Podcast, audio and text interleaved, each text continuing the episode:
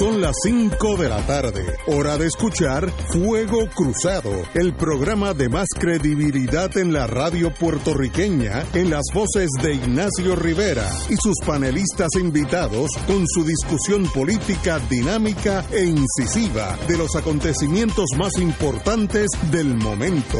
Fuego Cruzado comienza ahora.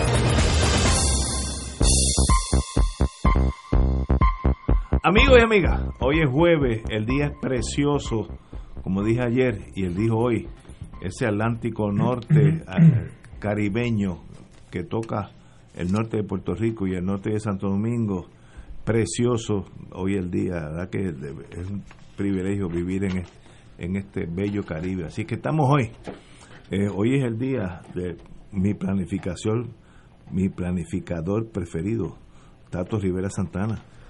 Buenas, tardes. buenas tardes Ignacio, Arturo, a todos los amigos y amigas que nos están escuchando. Y el día es bonito porque también está lloviendo. Así ah, también. Y, ha llovido para la cuenca de Carraízo, ah. así que e, es un buen día también para, para ese embalse. Eh, y como planteamos y hablamos y conversamos el jueves pasado, esperamos que no se olvide el país de que hay que hacer unas intervenciones estratégicas en la infraestructura de acueducto para que se corrijan los salideros eh, y cuando pase la sequía que va a pasar, eh, no se olvide, no se, no se deje a un lado, como ha ocurrido en tantas otras ocasiones, eh, y que sea otra sequía la que nos recuerde que hay que reparar para que no se pierda la mitad del agua que se produce, que por cierto, ayer se perdieron 250 millones de galones. ¿Cómo es? Hoy se perdieron 250 millones de galones de agua y mañana se van a perder 250 ah, millones de galones de agua porque ese es, ese es el 49% de la producción de la AAA. ¡Wow! Don Arturo Hernández, muy buenas tardes. Buenas tardes, Ignacio, a Tato y a todos los que nos escuchan. Realmente, pues, un día bonito, como dice Bello Tato, sí, y sobre todo no porque esté lloviendo y nos haga falta el agua, es porque el, el agua siempre hace falta independientemente de las circunstancias de los embalses, pero cuando llueve es, es hermoso, porque es una gracia universal que nos vierta ese líquido tan necesario y vital en nuestra existencia. Hay un dicho, yo no sé si de la Biblia o no sé de dónde, porque yo desde chiquito lo estoy oyendo. Sin agua no hay vida. Exacto. ¿De dónde salió eso? El que sepa me deja saber, porque yo lo oí a los 3, 4, 5 años y se me quedó en la mente. Sin agua no hay vida, así que eso es bien importante.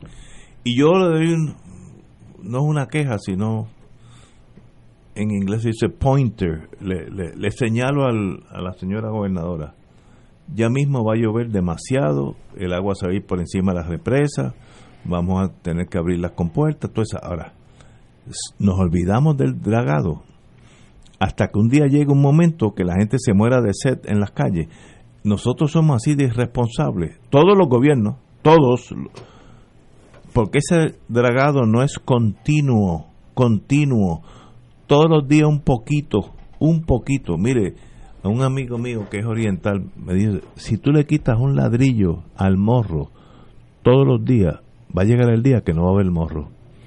Mira qué bonito, pensamiento oriental. Si tú le quitas un ladrillo al morro todos los días va a llegar el momento que no habrá morro, va a haber allí unas palmas del mar, este, palmas de coco. Lo mismo, drague, aunque sea un cubo todos los días, usted está ganando. Ahora es todos los días, sin faltar. Y en eso el mundo político nuestro están rayando en lo irresponsable, o no sé ni cómo, tampoco quiero criticarlo. Pero en cuanto llueve, no volvemos a hablar de la sequía eso es como algo que nosotros no somos responsables porque las represas están a, la mitad de capacidad por, por el sedimento. De verdad nosotros, este país así de responsable, con su propia vida, porque no estamos hablando de, ir a Júpiter, estamos hablando de agua para vivir. Un día, un año de esto, habrá una sequía máxima y aquí va a haber problemas serios de supervivencia. ¿Qué uno hace? Pues yo no sé, tú eres que es planificador, te paso la bola a ti a ver Bueno, es que lo que se supone que se haga eh, está dicho no solo en lo que fue la, discusión pública con relación a esta reciente sequía, sino que se viene planteando hace, hace décadas. Eh, pero además es lo que está contenido en el Plan Integral del Recurso Agua, lo habíamos comentado en otros programas aquí, que es el Plan Integral de Recursos de Agua de la Ley de Agua de Puerto Rico. Así que, en términos normativos, la política pública que tenemos es correcta y la política pública establece que hay que proteger las cuencas hidrográficas para que no se erosione el suelo, para que no se sedimenten los cuerpos de agua y los embalses, para que tenga sentido dragar. Hay que proteger las cuencas hidrográficas, hay que reparar la infraestructura de acueducto para que no desperdiciemos un recurso tan vital como es el agua, porque si sacamos y extraemos, que es lo que ocurre y planteaba al principio del programa, es lo que ocurrió ayer, lo que ocurrió hoy, lo que va a ocurrir mañana. Se están sacando sobre 500 millones de galones diarios de agua de los ríos y de los embalses de Puerto Rico. De esos 500 millones se pierde la mitad. Wow. 250 millones. Entonces, si eso no se corrige, pues estamos haciendo un uso irresponsable del recurso. La tubería. Por los salideros.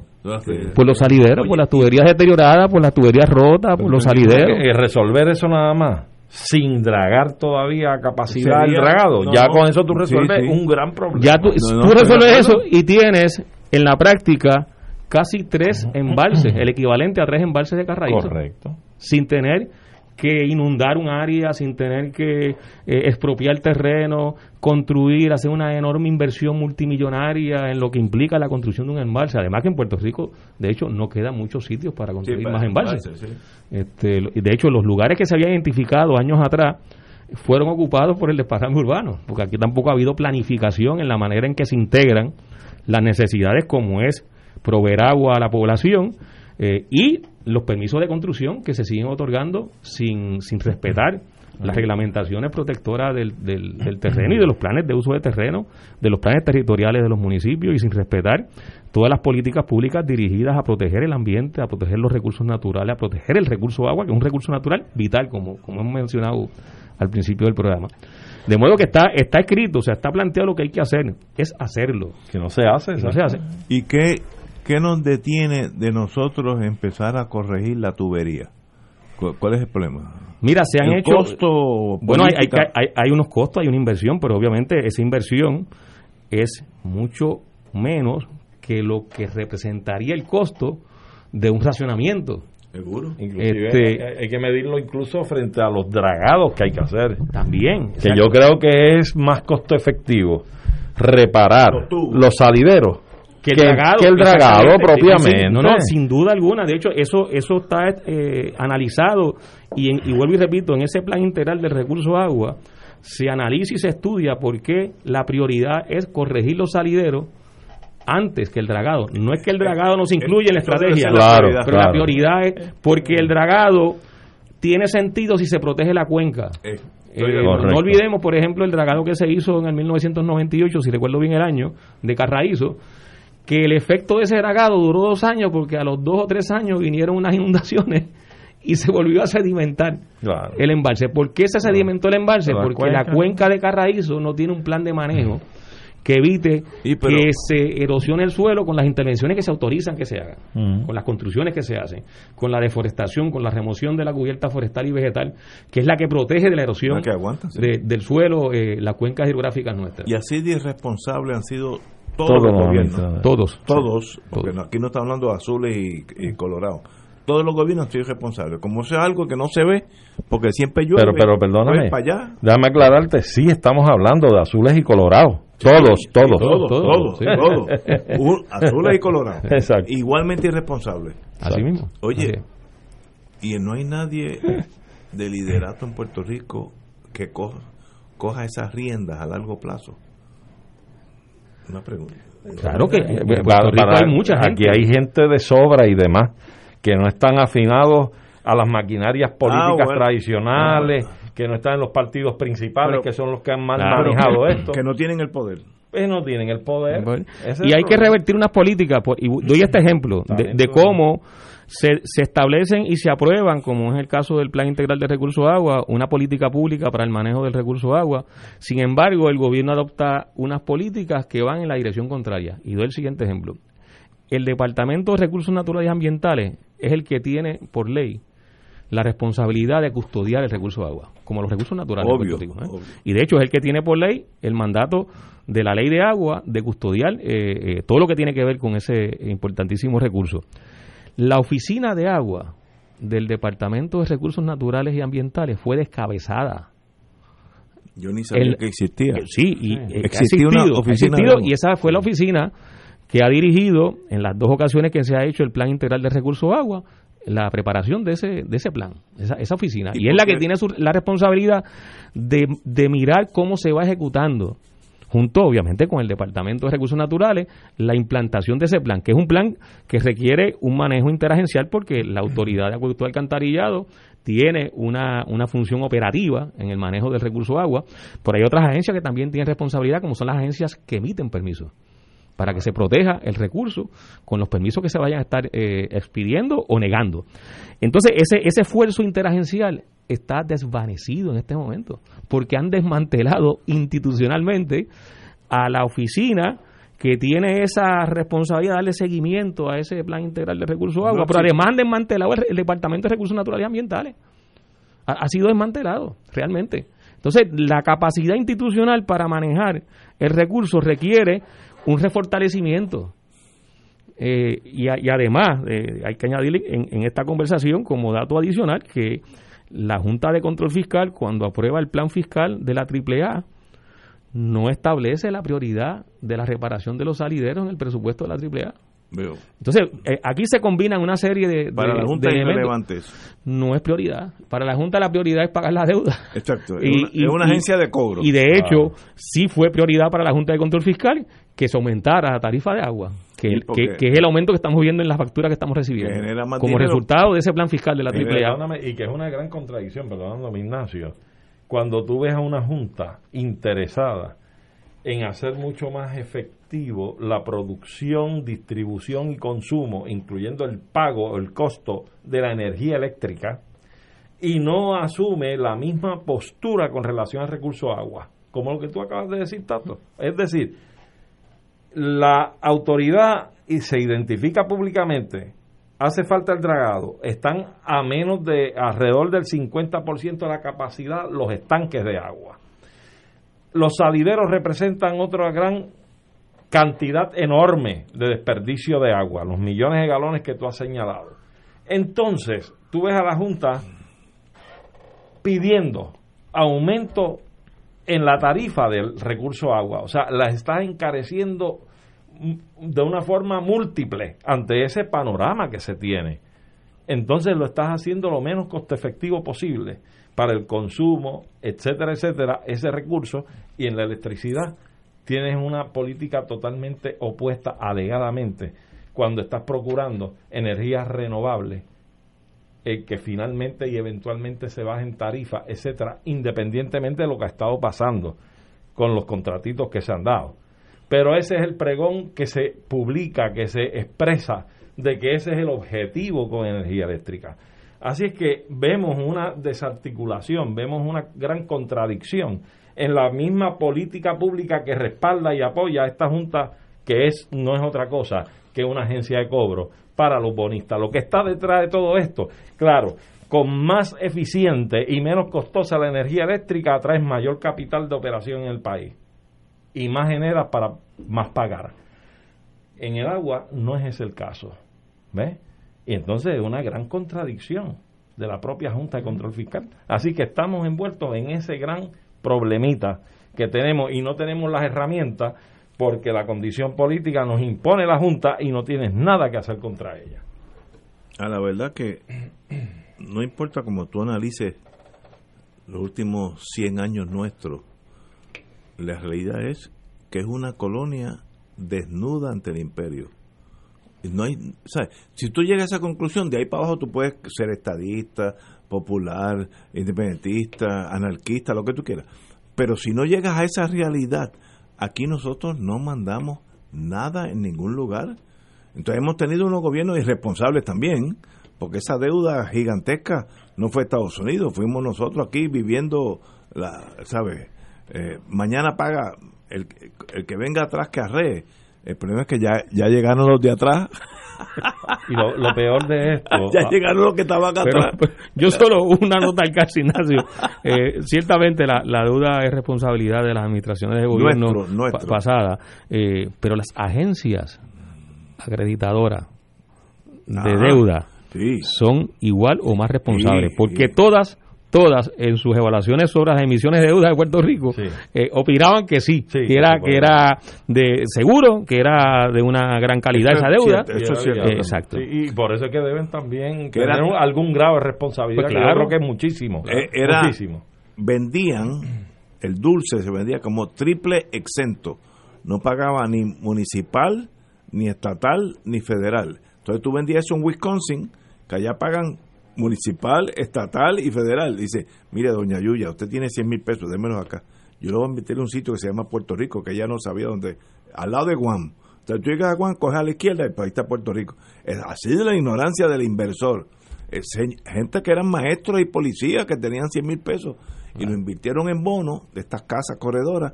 dijeron, esto es triple exento, lo que usted reciba, eh, estos 5 mil pesos cada seis meses, es neto y vendieron una cosa que era un caballo de Troya, a final de cuentas era un fracaso y mira con donde ahora debemos entre la deuda del Estado y la, la, eh, las pensiones. Y las pensiones. Debemos casi 130 billones de dólares. per cápita, el país que más debe en el mundo somos nosotros en el mundo. Mira lo que estoy diciendo. ¿Quién va a pagar eso? nosotros no podemos, mira, aunque vendamos el yunque cinco veces, no podemos pagar eso. ¿Y quién tiene la responsabilidad? Pensando por nosotros, porque nosotros fuimos los que dijeron, vamos, sigue por ahí para abajo, que el, el, el, último paga. Sí, y los que te impusieron el esquema y te daban el ok. Bueno, también. También, esos van en primera.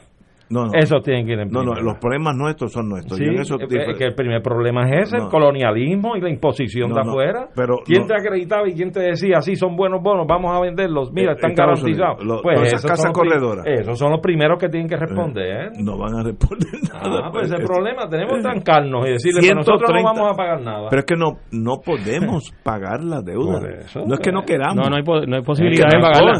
a menos que encontremos petróleo en adjunta. No, no, y, y, un momentito, y la defensa nacional nuestra impone que si aparece petróleo en las costas nuestras, tampoco es para dárselo a esa gente. Eh, ¿A qué nos vamos a cuidado, yo conozco a mi gente. Si encuentras petróleo de la Junta. Eh, pero, pero, pero, el problema es, la deuda es impagable. Vamos a estipular eso. eso lo dijo García Padilla hace unos años.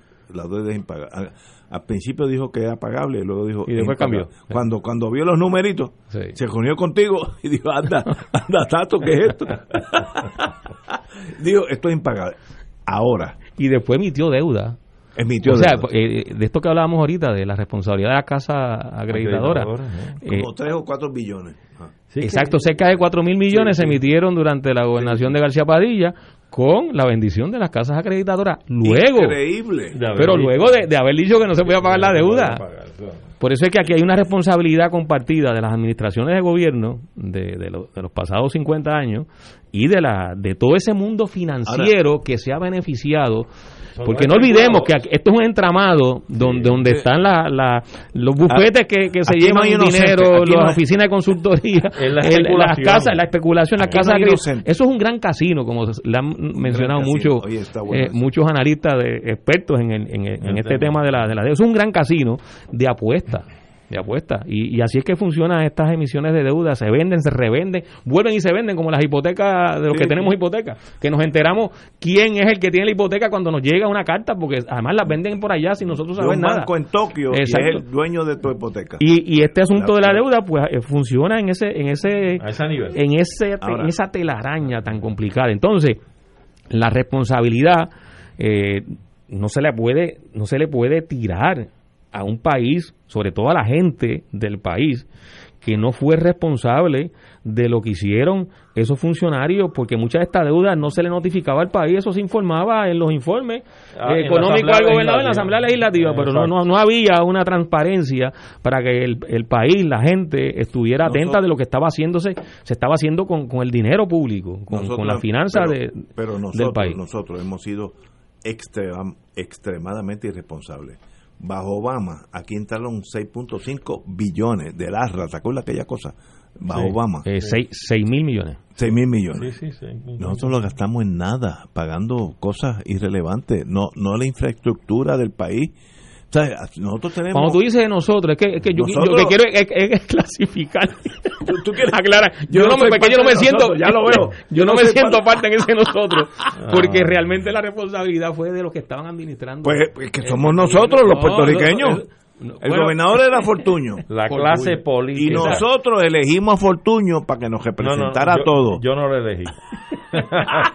no, porque digo nosotros es la mayoría del país. Ah, Por tanto, lo, que él hizo a, nombre de nosotros fue, fue nosotros. Se le veía el plumaje de lejos, ¿sabes? pero nos, ahora, el problema, bueno, tenemos que ir a una pausa porque si no, ya mismo el agua va, va, a haber una sequía aquí. vamos a una pausa y regresamos con ¿Quién pagará qué? Fuego Cruzado está contigo en todo Puerto Rico. Restaurante y Marisquería Reina del Mar anuncia que ya estamos abiertos y funcionando bajo las medidas de higiene y seguridad establecidas por el gobierno. Hemos rediseñado nuestro amplio salón, cumpliendo con el distanciamiento social. Continuamos con el Festival de Pescado y un variado menú de carnes exóticas y mariscos. Nuestros platos están confeccionados con ingredientes frescos para realzar el sabor gourmet internacional, con un toquecito criollo. Además de un menú de especiales diarios para llevar, incluimos la rica paella por 14.95 serenata de bacalao y cabrito guisado deshuesado. Llama ahora y ordena 754-9933. Restaurante y marisquería Reina del Mar. Ambiente elegante con atenciones de primera. Frente al Centro Judicial y Estación Piñero del tren en Atorrey. 754-9933. El licenciado Ricardo Pascual cuenta con 29 años de abogado en la práctica civil de daños y perjuicios, caídas, accidentes, accidentes de tránsito y otros. El licenciado ofrece consultas gratis, incluso si no puede llegar a la oficina, vamos a su residencia. Si usted, un familiar o una amistad ha sufrido un accidente, llame para cita y consulta al 787-510-4883, 510-4883. La oficina del licenciado Pascual está en el Centro Internacional de Mercadeo, carretera 165, Torre 1, oficina 210 en Guaynabo, frente a la cárcel federal. Recuerde, llame para orientarle y ayudarle al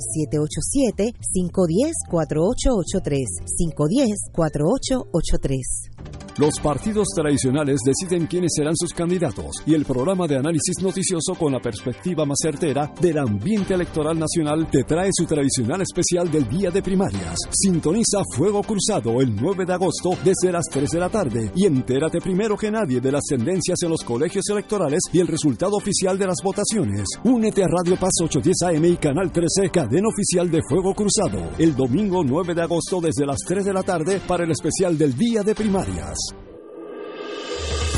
Fuego Cruzado, el programa de más credibilidad en la radio puertorriqueña, es ahora la tribuna abierta de análisis noticioso, con diversas perspectivas que exploran el trasfondo de lo que acontece a diario y cómo nos afecta. Escucha Ignacio Rivera y sus panelistas invitados de lunes a viernes en Fuego Cruzado en transmisión diferida a las 10 de la noche por Oro 92.5 FM. Y ahora continúa Fuego Cruzado. Back in the US he recibido algo de hate mail. hate mail cuando los muchachos de la derecha, obviamente, que son los que tienen mi teléfono, me dicen, no, no digas esa cosa. Mire, las cosas hay que decirlas. El análisis es análisis. Si usted va a auxilio mutuo ahora mismo, con una dolencia, y lo meten debajo de una máquina esa nueva, en mi tiempo era Rayo X, ahora es... Tomografía. toda esa cosa lo que demuestra es la verdad. Resonancia magnética. Lo, lo que demuestra allí es la verdad. Yo soy paciente de Cabanilla hace muchos años. Mire, este, eh, Ignacio, este, esta es tu realidad. Eso es bien importante, ver la realidad, no decir, no, yo estoy bien, yo no tengo que ver a Cabanilla. Hasta que un día esto no de caiga muerto. Pero nosotros estamos en ese síndrome. Mire, nosotros estamos quebrados, debemos 130 billones que no vamos a pagar porque no lo tenemos. El problema con eso, le dije a los compañeros en la pausa, el problema es que mientras debas ese dinero, tú no tienes crédito en el mundo. Entonces nosotros estamos en un tropezando con una pared de adversidad, que todos los problemas tienen que ser pagados con cash y va a llegar un momento que no habrá un puente nuevo arreglar las carreteras, mira lo que estoy diciendo, los centros médicos, medicina, etcétera, porque nadie te presta. Y eso es un problema que afecta a nosotros, a doña Yuya, a mí, a, Tato, a Arturo. O sea, ya no está hablando de los políticos que se van, luego cuando se retiran, se van a vivir en, en Orlando, que no tienen ni, gusto en eso, eso es otro cantar. no tiene, cuando hay Mónaco, no, se van, no voy a decir a Jayalía, imagínate, es un exilio, mano. Pero ese es el problema. ¿Qué hacemos ahora? Administrar un país, gane el que sea, puede ganar todos los colores juntos. Y tú no puedes coger prestado. Eh, eso es una cosa bien seria y nosotros vivimos como en una galaxia de la mentira que muy poca gente se da cuenta de esta realidad, de este precipicio donde ya estamos ahí. Como dijo Fernando Martín, como su, con su inteligencia extraordinaria, lo peor que le puede pasar a Puerto Rico en los próximos dos o tres años es que no pase nada, que no venga ni una tormenta, ni una lluvia, ni un terremoto, no, no pase nada. Y tengamos que vivir con el presupuesto nuestro que este año nada más dejó un déficit de 2 billones de este año. Para seguir sumando. Pues, ¿qué hacemos? Tato, tú eres, yo tengo la, yo tengo la esperanza en ti, no me falla ahora tú. yo, no sé, yo no sé si te voy a, a satisfacer tus expectativas, pero pero ya buena buena parte de lo que eh, estamos discutiendo y tú y tú preguntas y apunta Ignacio eh, se ha ido esclareciendo y de hecho la propia Junta de Control Fiscal en sus planes fiscales lo viene reconociendo. O sea, la deuda, en este último plan fiscal certificado por la Junta, la propia Junta reconoce que la economía de Puerto Rico no tiene capacidad para pagarla. No solo, no solo por los problemas que ya venía atravesando de, hace eh, varios años o décadas atrás, sino por lo que ha ocurrido con los huracanes, los sismos de principio de este año y ahora con el asunto de la pandemia. Es decir, eh, ha habido una serie de eventos que lo que han hecho es agravar una condición ya difícil y crítica de la economía del país que anteriormente otros lo habían analizado, y estamos hablando de la década del 80, eh, cuando se, incluso de la década del 70, cuando se empezaron a hacer estudios sobre la economía de Puerto Rico y se empezaron a identificar los elementos frágiles del modelo económico entonces.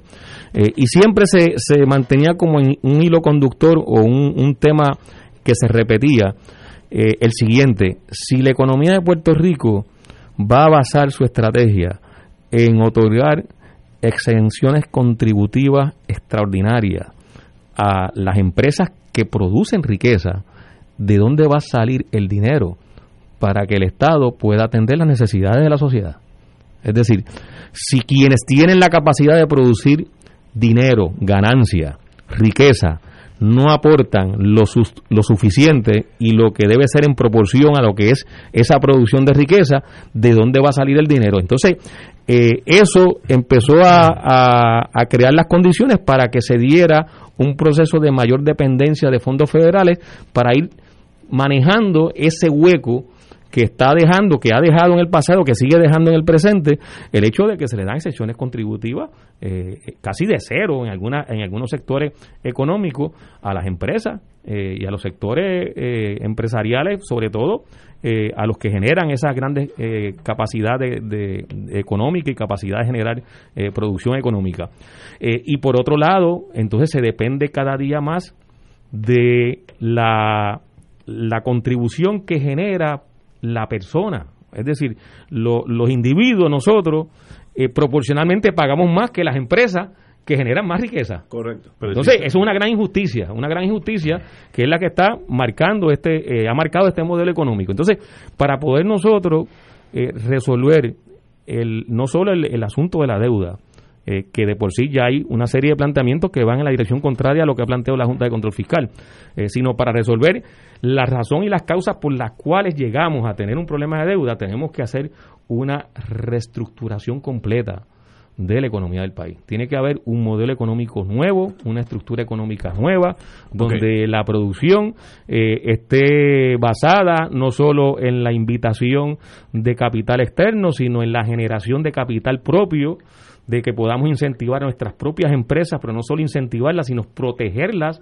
sobre todo en las etapas iniciales, que es cuando las empresas necesitan eh, una mayor eh, protección, porque es la etapa en que más mortalidad de, empresas se da eh, en, todo lo que es el proceso empresarial y creación de, de negocio.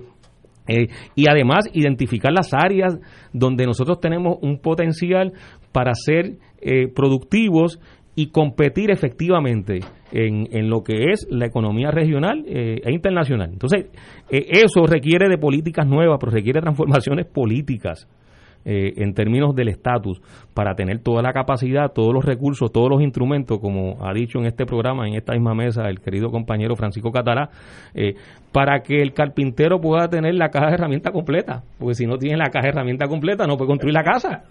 Entonces, eh, claro, entonces esa, esa, es, esa es, esa caja de herramientas tiene, tiene que tener esos instrumentos políticos para que se pueda tener la capacidad de hacer todas las cosas que necesitamos, podemos y tenemos el potencial eh, de alcanzar eh, en Puerto Rico.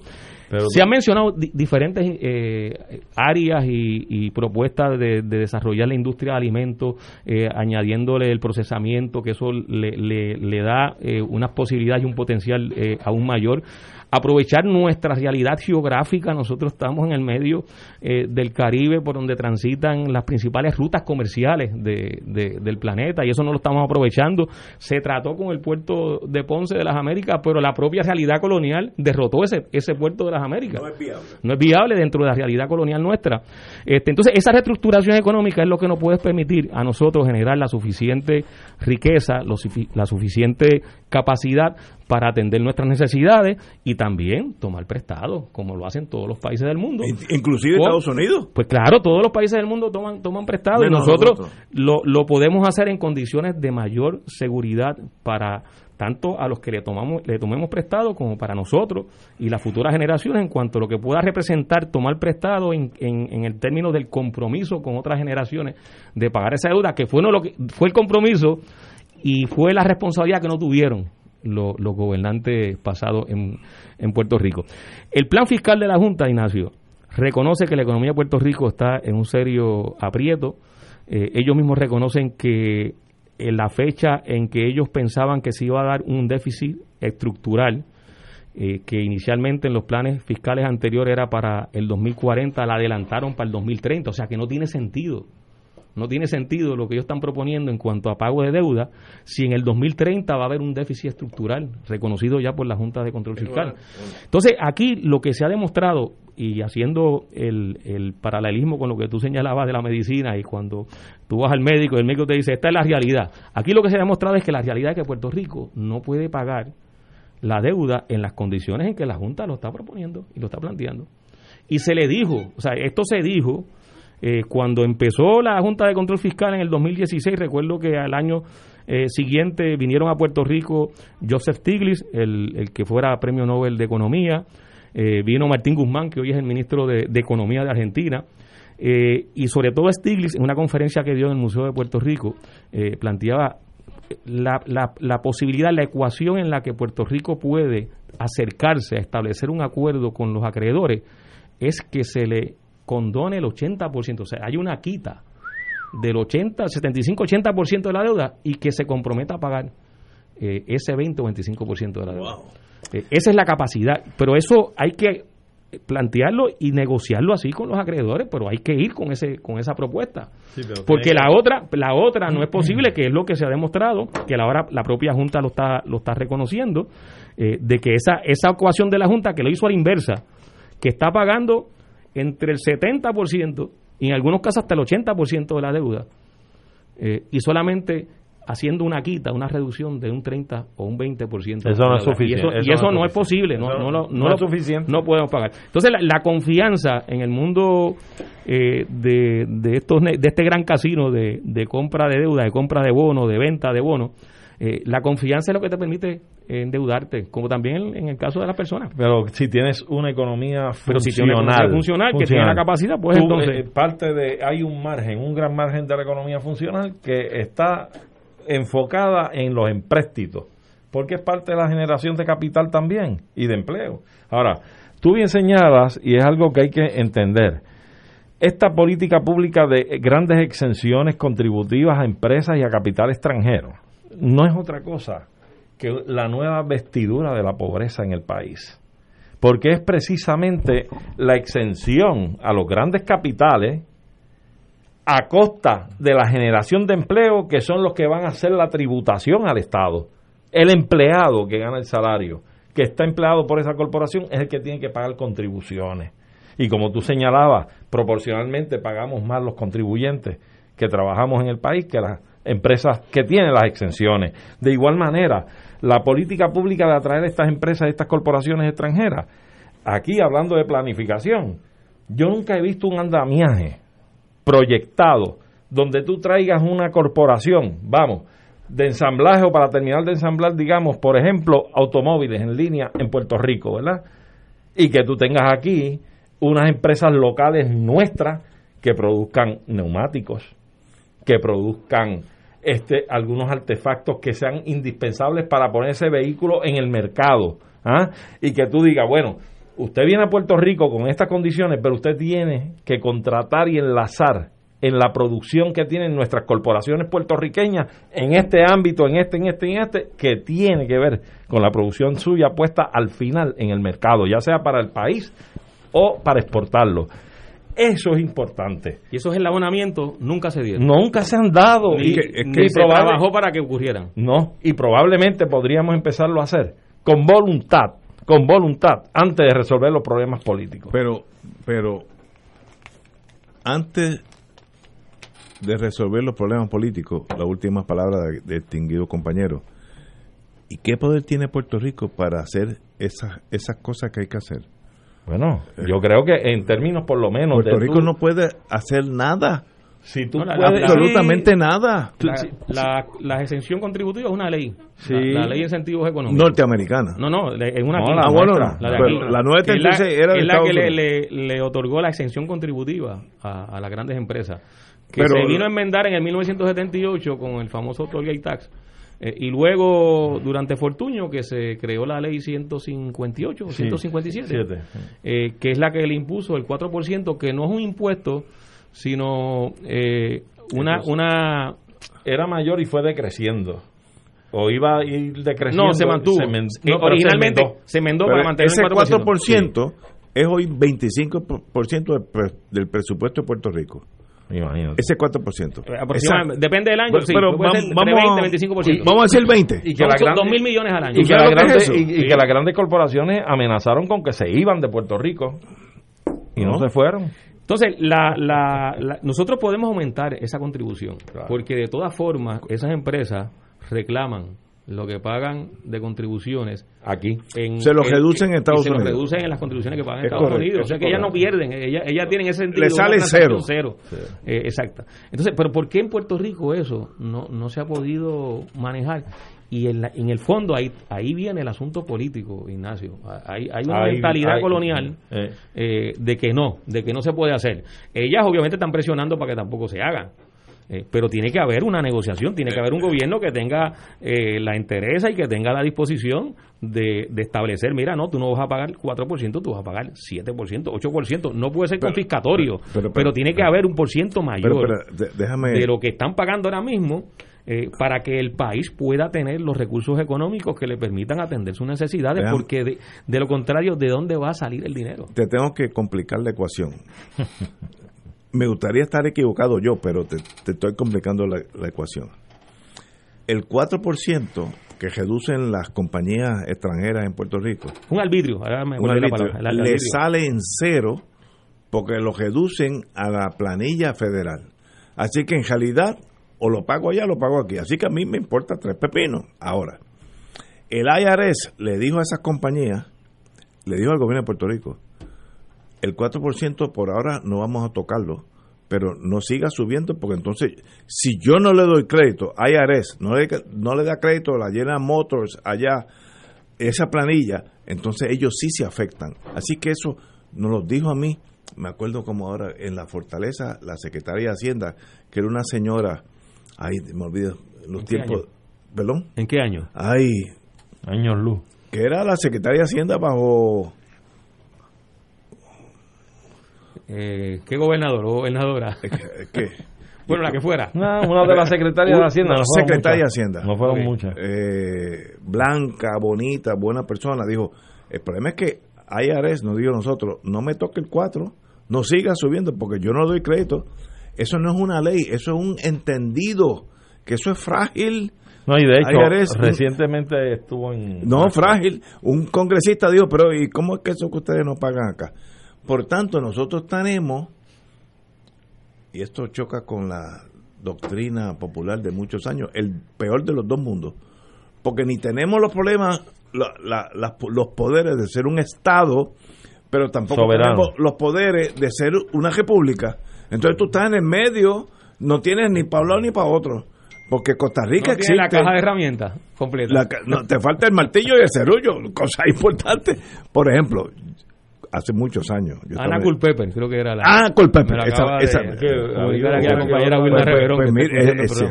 pues hace muchos años yo tuve yo estaba con la General Electric y G estaba interesada en ir a Costa Rica. Yo nunca había había ido a Costa Rica en mi vida.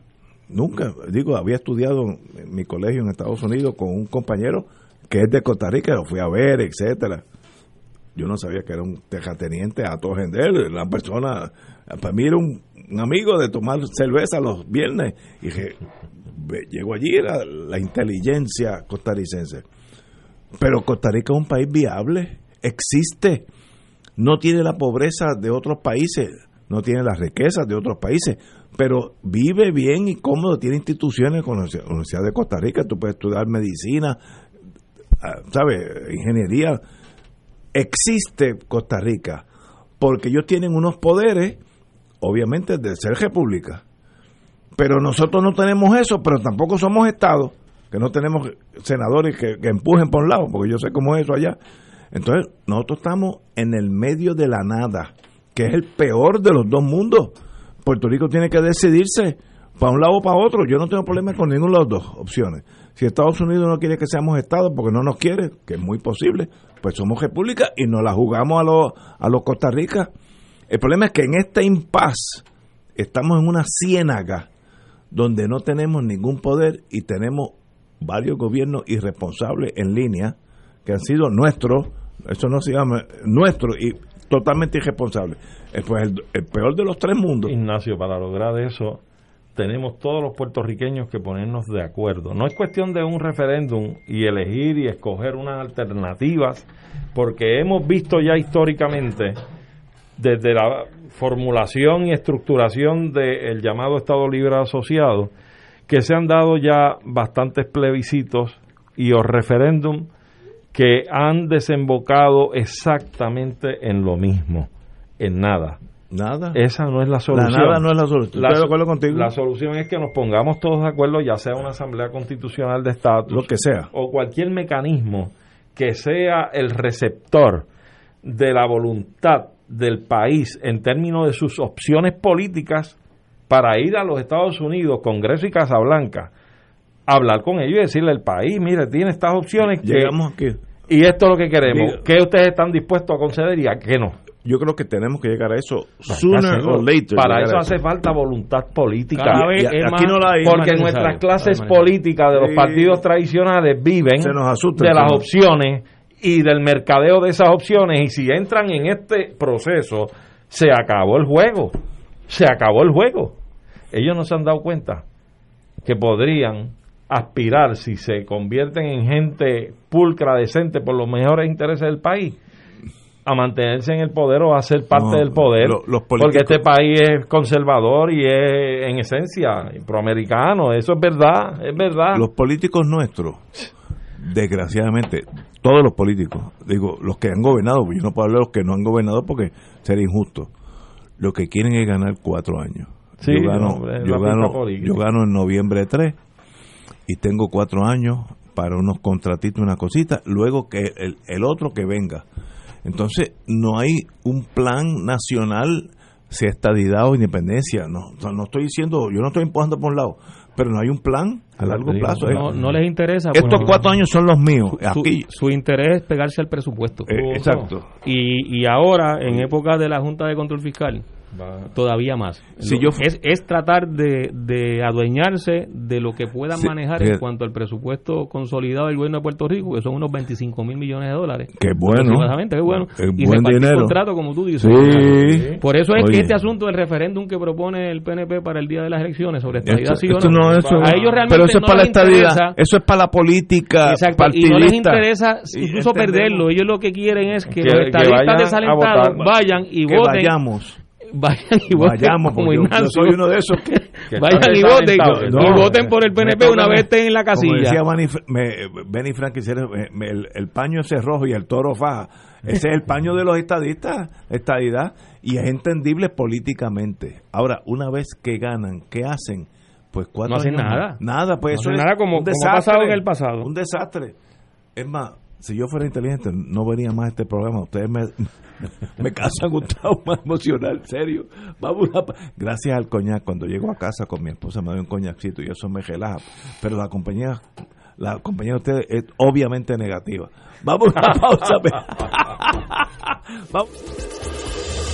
Fuego Cruzado está contigo en todo Puerto Rico.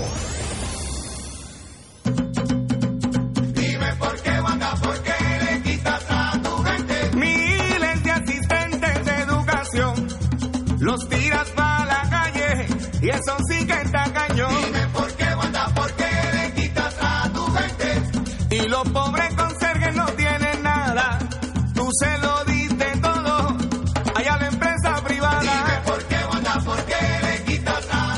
Anuncio por el Comité SPT, no autorizado por el candidato aspirante o partido alguno. El licenciado Ricardo Pascual cuenta con 29 años de abogado en la práctica civil de daños y perjuicios, caídas, accidentes, accidentes de tránsito y otros. El licenciado ofrece consultas gratis, incluso si no puede llegar a la oficina, vamos a su residencia. Si usted, un familiar o una amistad ha sufrido un accidente, llame para cita y consulta al 787-510-4883, 510-4883. La oficina del licenciado Pascual está en el Centro Internacional de Mercadeo, carretera 165, Torre 1, oficina 210 en Guaynabo, frente a la cárcel federal. Recuerde, llame para orientarle y ayudarle al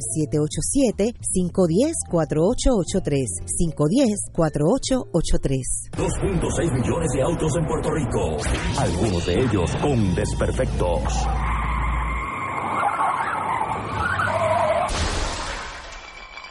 Autocontrol. Tu carro. Tu carro. Tu mundo. Lunes a viernes a las 11 de la mañana por Radio Paz 810 AM. El proyecto de restauración de la iglesia San José del Viejo San Juan necesita albañiles y obreros. Los interesados, favor comunicarse con Yadira Sánchez, 787-743-2025. 787-743-2025. Y ahora continúa Fuego Cruzado.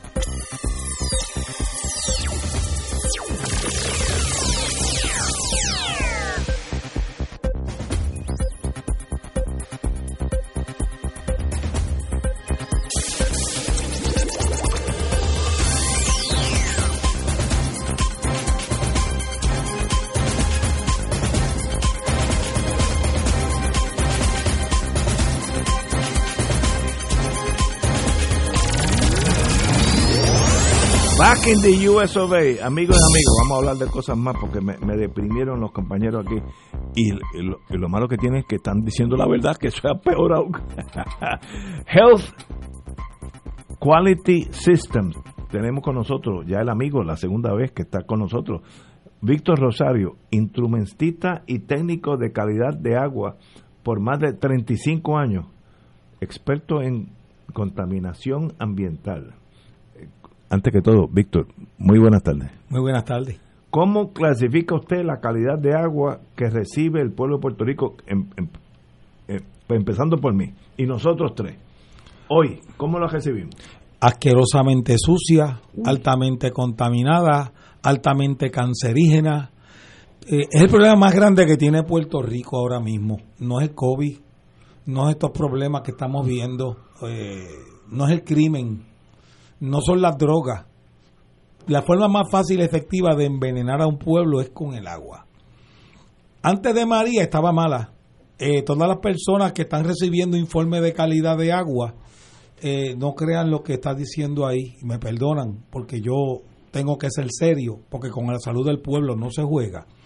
Las concentraciones de plomo están bien altas. Tenemos eh, los trialometanos, eh, eh, que es lo que está causando tanto cáncer en el país, daños al sistema nervioso central. El Alzheimer ahora mismo es la tercera causa de muerte en el país, es epidémico. Hígado y riñones, amigo mío, es importante que usted sepa que si usted se ama y usted entiende que la prioridad después de la salvación de Dios es la salud, tiene que entender que usted tiene un asesino silencioso que lo va a acabar. Ni usted es Superman, ni su esposa es la Mujer Maravilla, ni sus hijos son Astro Boy. Esto va a tener un efecto en su salud, esté consciente o no en el problema. La gente, el dinerito es para lujo, comodidad, diversión, mejoras al hogar, para que los vecinos vean la casa bonita y la salud que eh, le echamos al carro el mejor aceite y tomamos la peor agua. ¿Son los filtros de agua o el agua embotellada una solución al problema? No, porque el filtro lo que hace es que acumula un, artefacto sellado por donde va a botar eh, toda esta asquerosidad que está la gente recibiendo. Y el agua de botella puede ser buena, pero el plástico se disuelve en el agua porque el agua es el solvente universal y causa las mismas enfermedades que la gente le está huyendo al agua de la pluma y están gastando un dineral porque una familia no, hace, no ha sacado cuenta cuánto va a gastar y el problema es que me usa el agua de botella para tomar y me cocina con el agua de la pluma porque hay que la eh, hierven. Eh. Entonces, ¿quién tomaría cucarachitas hervidas? ¿Verdad que sí? El agua está asquerosa si no sirve para tomar, no sirve para cocinar, usted busca los mejores alimentos y los, los envenena con el agua y los ensucia porque la concentración de estos contaminantes va a ser mayor porque cuando usted hierve el agua el volumen baja, pero los contaminantes no se evaporan sino que se concentran y es peor todavía. ¿Cuál es la solución que tenemos para estas personas como nosotros que todos los días tomamos agua? Sí, es un sistema de osmosis inversa y tienen que tener mucho cuidado porque inversa. Sí, porque es un sistema que te va a dar agua pura sin consumo de energía eléctrica ¿Verdad que sí? No es como el destilador que gastaba luz, esto no, esto es completamente, trabaja con la presión de agua.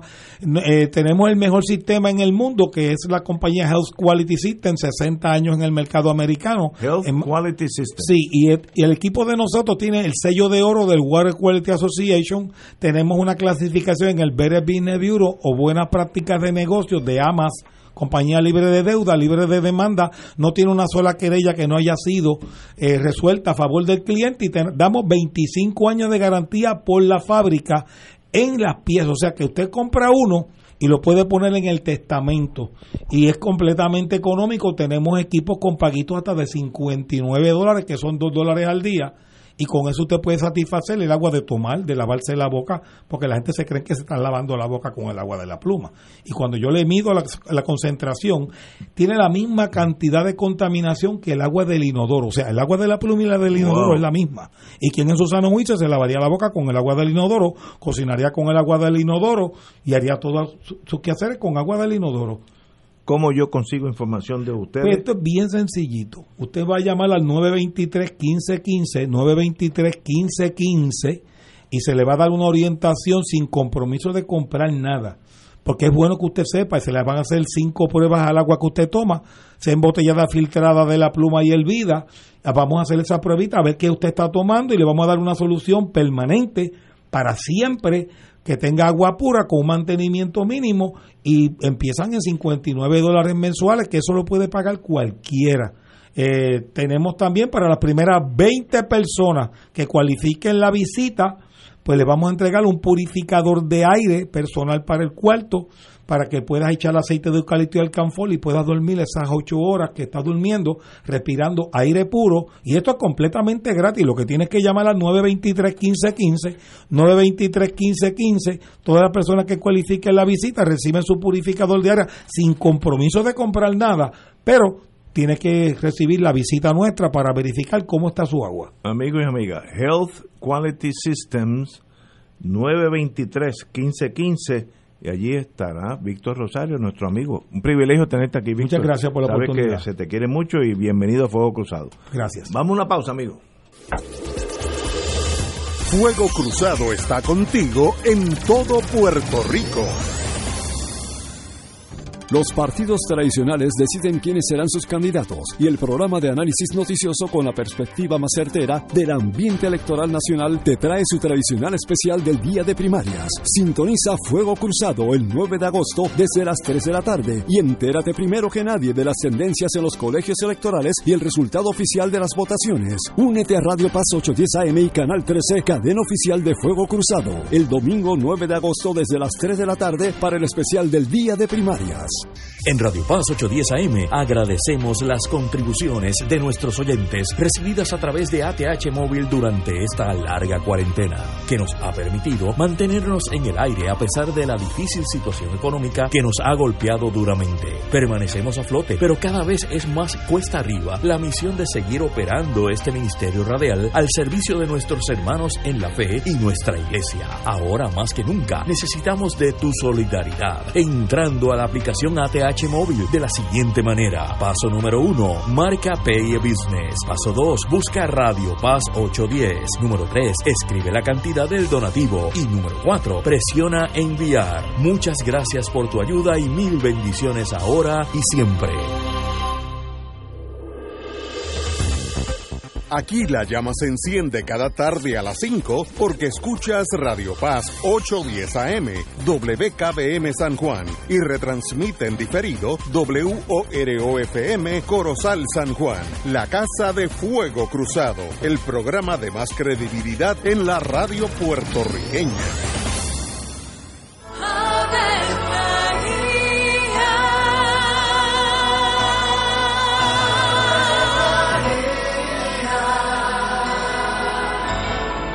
El ángel del Señor anunció a María. Y ella concibió por obra del Espíritu Santo. Dios te salve María, llena eres de gracia, el Señor es contigo.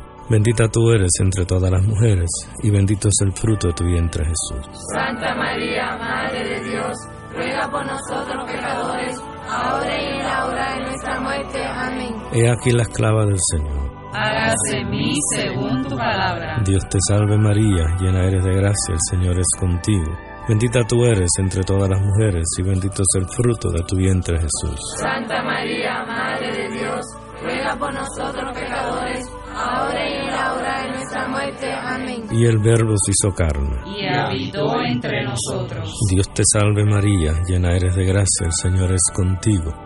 Bendita tú eres entre todas las mujeres, y bendito es el fruto de tu vientre Jesús. Santa María, Madre de Dios, ruega por nosotros pecadores, ahora y en la hora de nuestra muerte. Amén. Ruega por nosotros, Santa Madre de Dios. Para que seamos dignos de alcanzar las promesas de nuestro Señor Jesucristo. Oremos. Derrama, Señor, tu gracia sobre nosotros, que por el anuncio del ángel hemos conocido la encarnación de tu Hijo, para que lleguemos por su pasión y su cruz a la gloria de la resurrección, por Jesucristo nuestro Señor. Amén. Gloria al Padre, al Hijo y al Espíritu Santo. Como era en un principio, ahora y siempre, por los siglos de los siglos. Amén. Como parte de la conducta ética que debe regular lo que piensa, hace y dice cada rotario antes de actuar, este debe plantearse lo siguiente: ¿es la verdad? ¿Es equitativo para todos los interesados? ¿Crea buena voluntad y mejores amistades? ¿Es beneficioso para todos los interesados? Esta es la prueba cuádruple. Mensaje del Club Rotario de Río Piedras. Y ahora continúa Fuego Cruzado.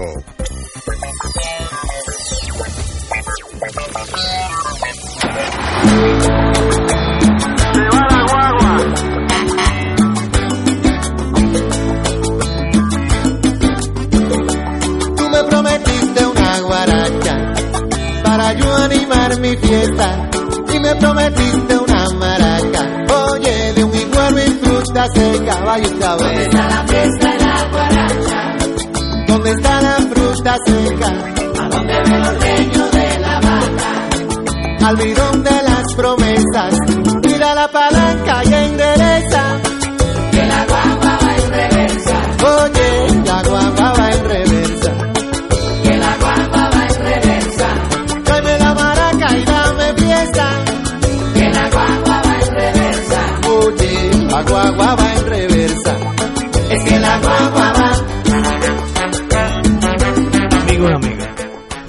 Que interrumpir la música porque aquí por lo menos tres de los muchachos que están aquí, que son tres, el ritmo ya, ya los amaqueó, empezaron a, en inglés se dice swinging with the music, estaban, eh, oye, son, les gusta la, la bachata dominicana. La guagua va en reversa. Esa es la que fue una vez a la Corte Federal, esa guagua. Esa guagua pero Esa es la que va en reversa. ahora va en reversa. Hay una guerra civil. Es que, eh, eh, no parecida a la española, porque la española costó casi un millón de vidas. Aquí no, no cuesta vida, pero hay una guerra civil bien seria hasta el 9 de agosto. De ahí pues nos alineamos todos, ganemos o perdamos. Eh, pero hay una guerra civil sin cuartel eh, que se ha desparramado por el PNP. Yo hacía décadas que no veía una intensidad de esa guerra fratricida entre unos y otros. Básicamente, Pierluisi o la gobernadora, Pierluisi contra la gobernadora, los gobernadores contra Pierluisi, cualquiera de los dos, pero es lo mismo. Una guerra sin cuartel para ver quién gana eh, las primarias. Mi única preocupación aquí es que en esa guerra siempre hay inocentes que caen, mayormente civiles. Y sencillamente en los últimos días ha habido todo un enjambre de acusaciones. Hasta el FBI está siguiendo ahora el rastro de Charbonnier, que eso le hace daño a su candidatura. Yo estoy siendo ahora analista sin emociones.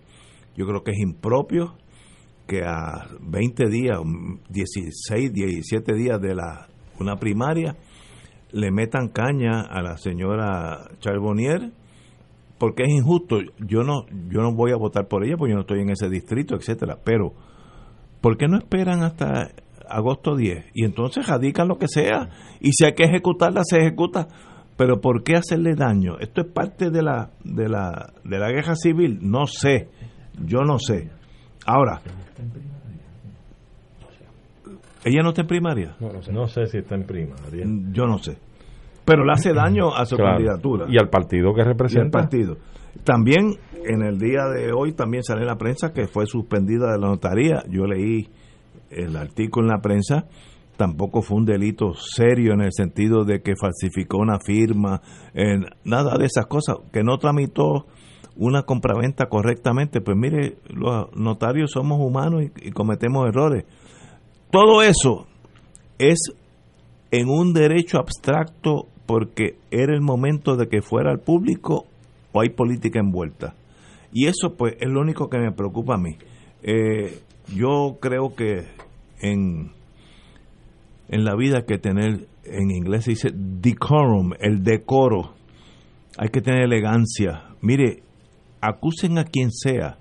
Esperen después de las primarias o esperen después de las elecciones. A mí me, digo, no me consta porque lo sé por, por prueba de referencia, que hay dos casos federales ya listos para someterlos al gran jurado para acusaciones y van a esperar que pasen las elecciones. Digo, si es que esperan, pero me dijo un amigo que está en ese mundo, que ya están listos. Pues mire, porque si a mí me acusan, eh, yo voy a las, a las primarias o a las elecciones noviembre 3 del partido que sea, me afecta. Hay que tener cierta de- elegancia en la vida. Yo no sé si el gobierno federal ya está en guerra con nosotros y esto es sin cuartel. Eh, ¿Por qué el FBI tiene que salir hoy que le sigue el rastro a Charbonnier? el FBI puede decir, no tenemos comentario alguno, como dicen siempre, pero hay algo inclinado a la, a la política partidista, yo no sé, no estoy, estoy hablando en, en términos eh, teóricos, pero lo que yo requiero, me gustaría tener, que haya decoro, fineza en la, en la, eh, en el manejo del poder acusatorio, sea, sea federal o local, y los políticos, porque también tienen derechos civiles. Esta gente no son monstruos que hay que arrancarle la cabeza a la soltar. Ah, después de las elecciones, que salgan culpables, pues se meten presos. Eso no es la primera vez. Con, con Roselló padre hubo cuarenta y pico de acusaciones. 44. 44, imagínate. Don Arturo. Pues mira, Ignacio, pero yo te iba a hacer una pregunta más allá de esa, esos cuestionamientos que tú levantas conociendo tú algo de ese mundo de la inteligencia. Muy poco, muy poco. Muy poco. Pues de, ese poco que tú conoces, ¿qué, qué, qué opinión te merece que entonces, siendo las cosas como están ocurriendo, que el FBI en plena campaña primarista y previo elecciones esté en este rebusque, en, este, en esta puntualización? de delitos y de comisiones de delitos por parte de estos funcionarios que están electos o que van a la carrera electoral. A la elección. Ajá. Eh, ¿no, te, ¿No te dice nada eh, lo que tú conoces de inteligencia? No, no, lo, yo, de inteligencia no, pero como, como puertorriqueño, ¿hay mala sangre entre unos y otros? ¿Qué razón puede tener el FBI para hacer eso? Aquí, como, como dicen en inglés, we hold no prisoners. Aquí es una guerra sin prisioneros. Aquí el que levante la mano lo fusilamos. Estarán tratando, porque es que antes no era así.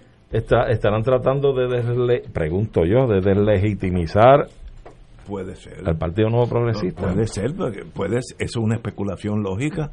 En mis tiempos, cuando yo era fiscal federal, yo me acuerdo que yo tuve un caso, estoy seguro de un caso, donde estábamos listos para acusar, era una persona eh, política y el Departamento de Justicia de Washington me dijo, aguántalo hasta después de las elecciones.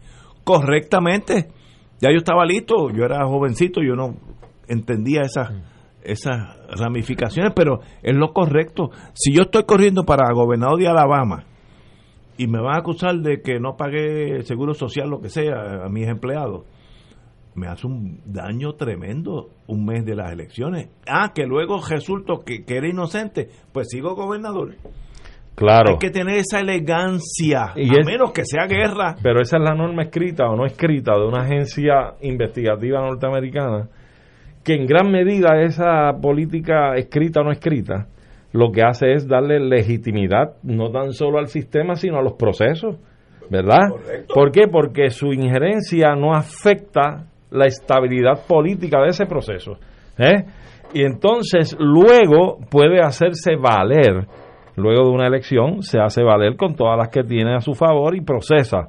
Ahora, cuando esa norma se rompe. Es que hay guerra. Es que hay guerra. Entonces, ¿Cuál es el objetivo? Entonces, ¿Cuál es el propósito? La pregunta es ¿y por qué hay guerra? Eso yo no sé. Ah. Ahí ustedes pueden No tiene que ver con los proyectos, se... no tiene que ver con los proyectos por estadidad de Jennifer González no en el Congreso. Eso que me da cosa, me da. Digo, es que hay Si siguen empujando no regreso al programa. bueno, mira, lo cierto Pero, es lo, eh, la verdad lo es, cierto perdón, es Arturo, que... que el FBI no es un actor ingenuo. No, no, no, no, no, no, no, tú no puedes adjudicarle ni torpeza tampoco. Ni torpeza y su largo historial no, no, no. está ahí pero recientemente de, de, cómo ha actuado políticamente. Sí, pero lo, lo, cierto es que en el caso de Tata Charbonnier... Bendito, ¿por qué con ella? Bueno, pues que siempre aparece alguien que, que tú tienes guy, que... Un fall guy. Sí, tú tienes que buscar a alguien. Entonces, ahora, la, los tienen, tienen los datos, la visitan a las 6 de la mañana. Ella dice, no soy tarjeta, pero le llevan el teléfono. Y la computadora, y, tableta. Y ahora confirman. Y al, y al, marido. Y al marido. Y ahora confirman que sí, que siguen detrás de ella. Sí. Y están expandiendo el asunto. O sea, adquisición de un automóvil de campaña, sí. construcción por, por de, o adquisición de una propiedad, etcétera. ¿Por ahí dónde van? Por ahí pica la bola, yo creo. Y entonces el presidente de la Cámara, una vez se reúne con ella luego de ese primer evento delata o expresa, dice, esto aparenta relacionarse con los casos de empleados fantasmas. O sea, que esto pique y se extiende. O sea, esto, esto agarra a otros funcionarios más. Inclusive, probablemente, porque se ha dicho, ha salido en la prensa, a, corporaciones o, empresarios que han estado en negocios con la Cámara o con oficinas de legisladores. Mi única pregunta, Arturo, es ¿por qué ahora?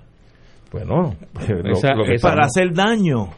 Muy probable. El rol del, FBI no es hacer daño a una candidatura de Tata Charbonnier. Eh, no, de Tata no, pero del PNP sí. Bueno, pues, ah. espérate. Hacerlo ahora revela ¿Cuál es la intención? Claro. Hay una intención política velada, del FBI. En, inteligencia uno aprende que nadie es bruto. Todo el mundo hace cosas con una misión. el problema es averiguar cuál es la misión. Yo no sé. Pero en mis tiempos, cuando yo era fiscal, había un committee, se llama en inglés, un entendido de que a los, a los políticos que iban a elecciones se le, se le garantizaba que pasaran las elecciones, entonces se acusaban, si había que acusarlo. Eso tiene sentido porque esta señora mañana puede salir eh, inocente. Ya el daño está hecho. Le han hecho un daño y al Partido Nuevo también. Claro. Entonces, ¿cuál es el big picture de esto? Yo no sé, no, no, de verdad que no sé. Hay, hay una intención política, la, la historia está ahí y casos en los que el FBI ha investigado a candidatos en plena campaña electoral. No es el primero, el caso de Tata Charbonnier. No, la historia está llena de eso. Ahí, está también el caso del de, ex gobernador Aníbal Acevedo Vilá, que ah. también fue acusado en medio de la, de la campaña electoral. Y recuerda y salió inocente. Y salió inocente. y peleó las elecciones. le hicieron, pero mira qué daño le hicieron. Y peleó las elecciones. Estoy hablando en el sentido sin emociones. Y, ¿Qué daño le hicieron que perdió las elecciones? ¿Y, y cuál no esperaron? ¿Cuál era la política que impulsaba a Aníbal como gobernador y presidente del Partido Popular? Que no fuera el empujar la solución, según su punto de vista, del estatus político o del ELA fuera de la cláusula territorial, reclamando los poderes del país, etcétera, etcétera, y llega un punto que viene este andamiaje de esta acusación y que no es de él en funciones, ni por actuaciones como gobernador tampoco, es algo traído de la campaña donde alegadamente unos trajes que se compró y unos fondos de campaña, etcétera, etcétera. Ese fue el issue de una campaña pasada ya. Él estaba ya al punto de entrar en la, en, en la candidatura a la reelección cuando explota todo esto. O sea, lo cocinan tres años y pico con, una, con un verbo político un poco fuerte desde el punto de vista del establishment, porque si tú te vas a enfrentar al asunto y dices yo quiero sacar de la, de la cláusula territorial, todos sabemos hacia dónde conduce es eliminar, aparentemente eliminar la colonia, así que eso se, se puede lograr de esa manera. No, olvídate de los apellidos y de los nombres. Eh, pero entonces, tienes ahí la acción del FBI y las acusaciones. Muchas de estas cosas se, se saben, obviamente, después. Eh, y, se, y se Cuando se descalifiquen los documentos oficiales. claro, aparece, a veces antes, porque aparece información, este hay declaraciones de personas que dejan alguna de estas agencias y entonces filtran información. Siempre hay la, oportunidad de poder identificar cuál fue la, razón detrás de, este tipo de, actuación, en el caso del FBI, eh, con este tipo de casos en, medio de campañas electorales.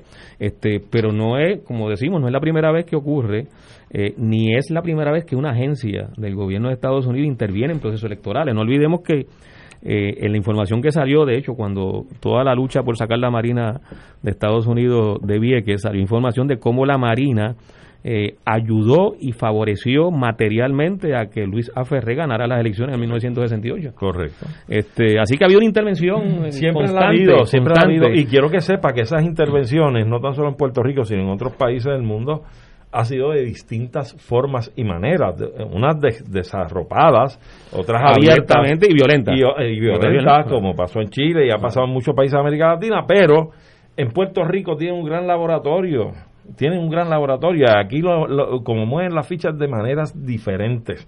Esos casos que tú mencionaste, los 44 casos cuando Roselló padre, a mí no me cabe duda alguna que también obró la misma psiquis. ¿Por qué? Óyeme, esta gente saben servir el jamón y saben quién va a meter la mano en el jamón. Lo que hacen es engordar el expediente. Lo que hacen es guardar la ficha y cuando la sientan útil, que la tienen que utilizar, la utilizan y procesan y acusan.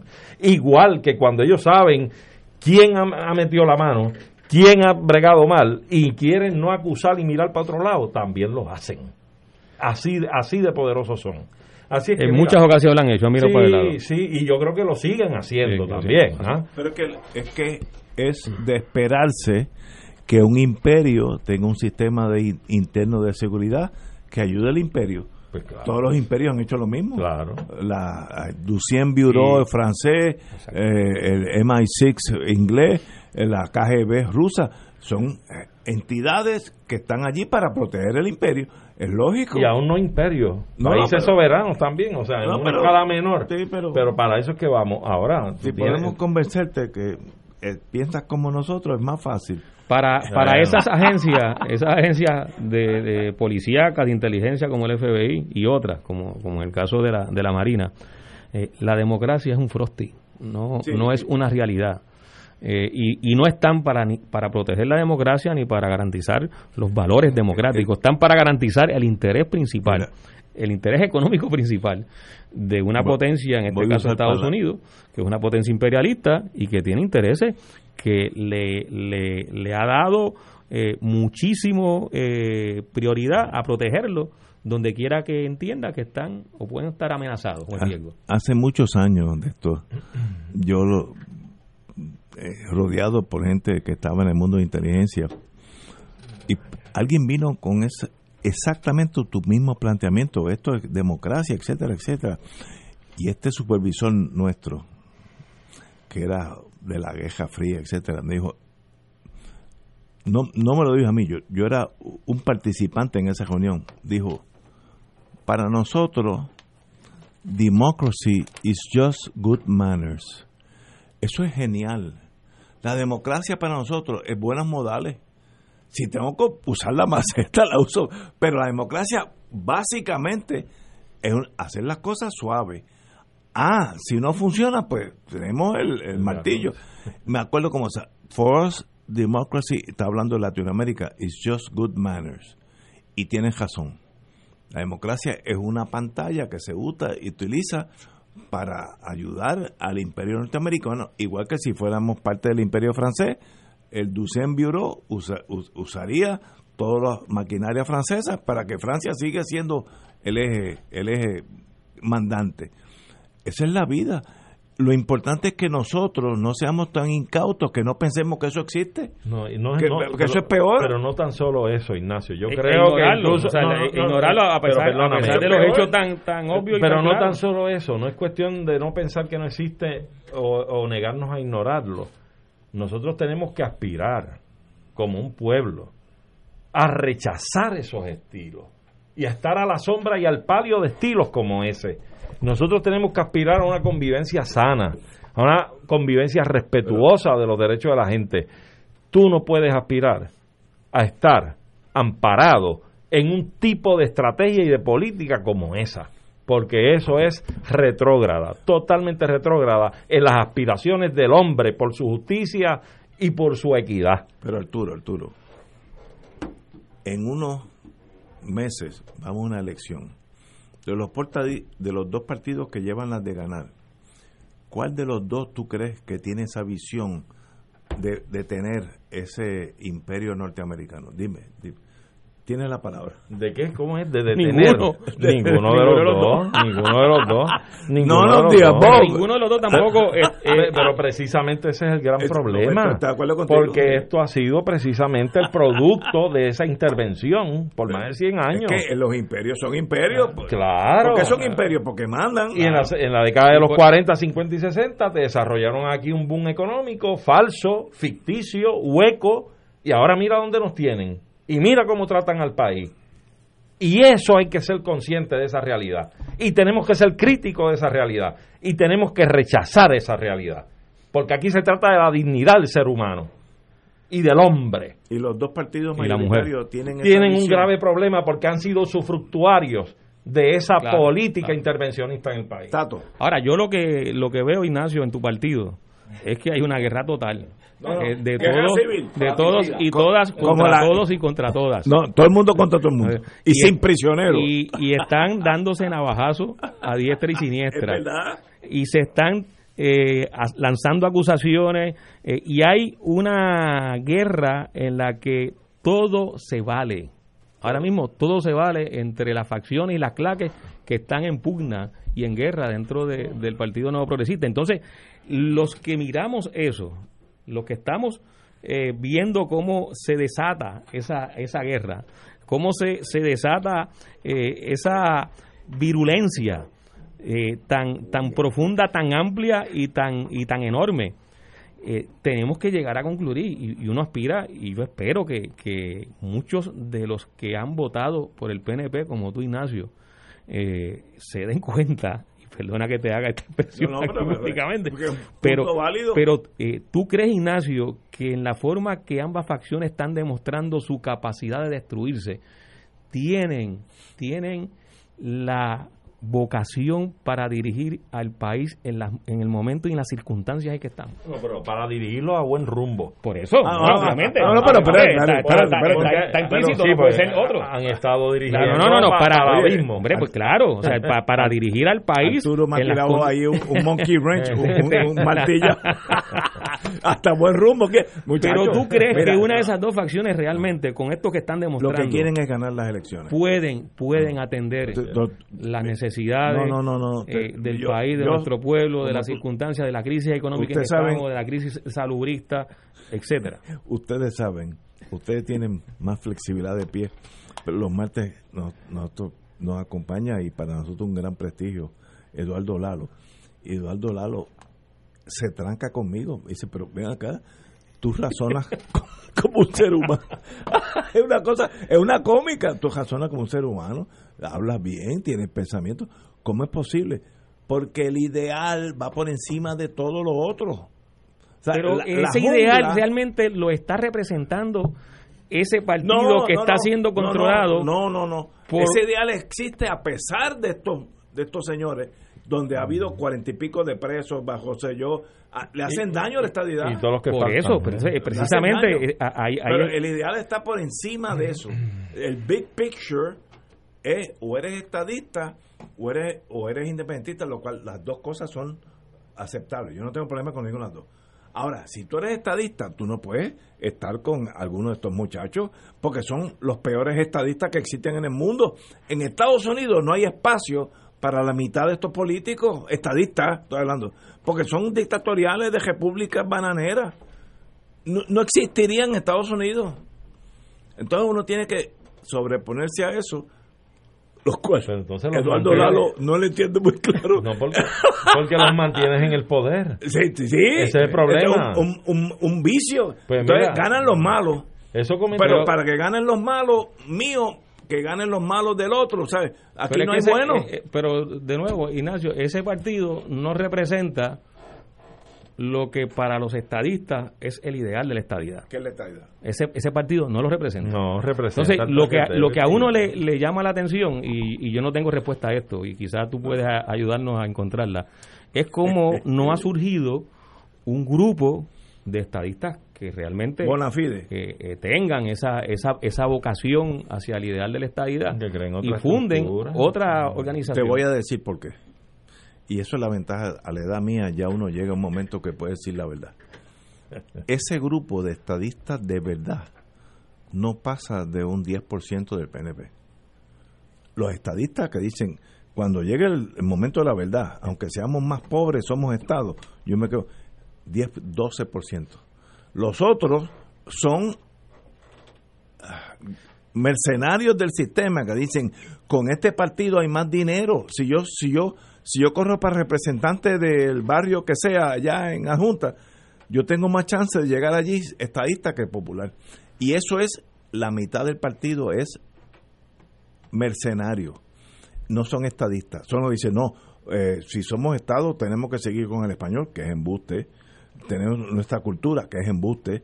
Si usted es Estado, usted se integra a la nación americana y deja de ser puertorriqueño, tiene que ser americano. Eso es la nación americana. Fíjate entonces lo que, lo que tú estás planteando, Ignacio, es que, y eso no pasa de 12%. El movimiento, el movimiento estadista en Puerto Rico es un movimiento minoritario. Es, dentro, es minoritario. Dentro de esas características que tú estás y yo, y yo tengo el privilegio o el honor o el error de como se llama, uno de esos. Yo conozco varios no pasa un 10%. Que coinciden contigo. Sí. Ah, que desde que seamos estado el lenguaje oficial tiene que ser inglés, es que tiene que ser inglés. Es que tiene que serlo. O, tú vas a hacer un gueto eh, en, la bandera americana. Los alemanes que entraron a Wisconsin, eh, eh, a Wisconsin, Minnesota, ¿dónde están hoy? Por el nombre nada más. Pero hablan inglés. Los italianos que están en Nueva York, ¿hablan italiano? No, hablan inglés. El lenguaje unifica la nación. Los los, yo estuve con la Guardia Costanera en Nuevo México, New México.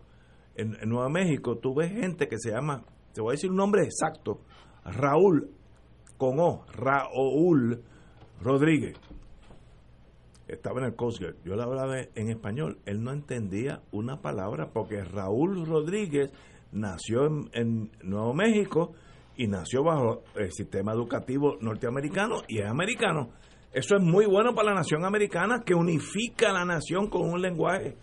Por tanto, ese es el precio. Esa estadidad no es viable para Puerto Rico. Es viable si tú pagas ese precio. Por eso, por ese precio no es posible. Que el país, porque Puerto Rico, los puertorriqueños y puertorriqueñas no. vamos a dejar de hablar español ni abandonar nuestra cultura, ni identificarnos con nuestra bandera, ni identificarnos con nuestra representación internacional como Por eso es que hay que hablarle claro. Mi universo no existe, el equipo olímpico no existe. Exactamente. Porque el equipo es América y la bandera es una, la de Estados Unidos. Por eso. Y entonces esa e, esa característica que tú muy bien estás planteando. Es que esa es la verdad. Y que, y que desde tu punto de vista, esa es la verdad. Eso no es viable en Puerto Rico. No, y el ochenta y pico por ciento de tu No es viable hasta que yo llegue a ser gobernador, tú vas a ver.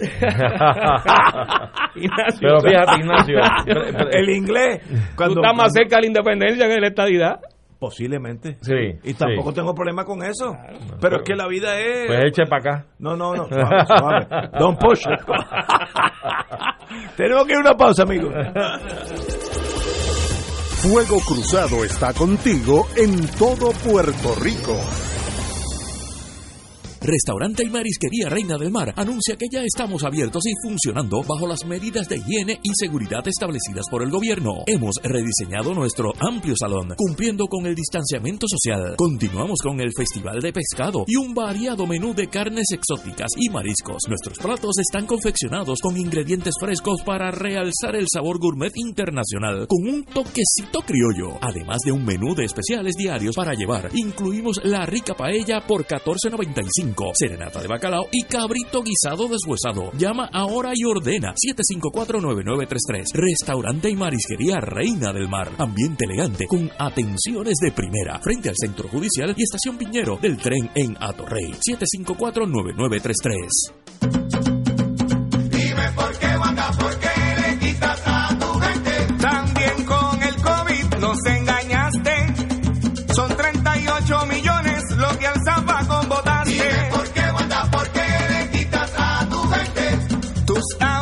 del alma cogen los fondos y nuestra educación tocando fondo. Dime por qué, Wanda, por qué le quitas a tu Anuncio pagado por el Comité SPT, no autorizado por el candidato aspirante o partido alguno. La diócesis de Mayagüez se prepara para celebrar jubilosa la ordenación de su nuevo obispo el primero de agosto, elegido recientemente por su santidad el Papa Francisco. El reverendo Padre Ángel Luis Ríos Matos lleva 35 años ejerciendo su ministerio con devoción dentro de la Iglesia Católica en distintas capacidades para la gloria de nuestro Creador y la Santísima Virgen. La asistencia presencial ha tenido que ser reducida al mínimo por la pandemia y la orden ejecutiva, así que te invitamos a que sintonices el sábado primero de agosto desde las 9 y 30 de la mañana la transmisión en directo por Radio Paz 810 AM y el canal 13, el canal de la familia. La Sultana del Oeste está de fiesta. Los partidos tradicionales deciden quiénes serán sus candidatos y el programa de análisis noticioso con la perspectiva más certera del ambiente electoral nacional te trae su tradicional especial del día de primarias. Sintoniza Fuego Cruzado el 9 de agosto desde las 3 de la tarde y entérate primero que nadie de las tendencias en los colegios electorales y el resultado oficial de las votaciones. Únete a Radio Paz 810 AM y Canal 13, cadena oficial de Fuego Cruzado, el domingo 9 de agosto desde las 3 de la tarde para el especial del día de primarias. En Oro 92.5 FM, Radio Paz 810 y el Canal 13 estamos trabajando a tono con la emergencia que en estos momentos está viviendo Puerto Rico. Estamos ofreciendo nuestros servicios al máximo con el personal disponible según nos permitan las circunstancias. Si tiene un mensaje para ofrecer a sus asociados, clientes o personal, solo tiene que llamar al 787-349-7949, 787-552-0825 y nuestros empleados le comunicarán al personal de ventas para atender su necesidad. A nuestros clientes estén en comunicación con su ejecutivo o ejecutiva de ventas que continúan ofreciendo sus servicios como de costumbre. Recuerden los teléfonos 787-349-7949 y 787-552-0825. Y ahora continúa Fuego Cruzado.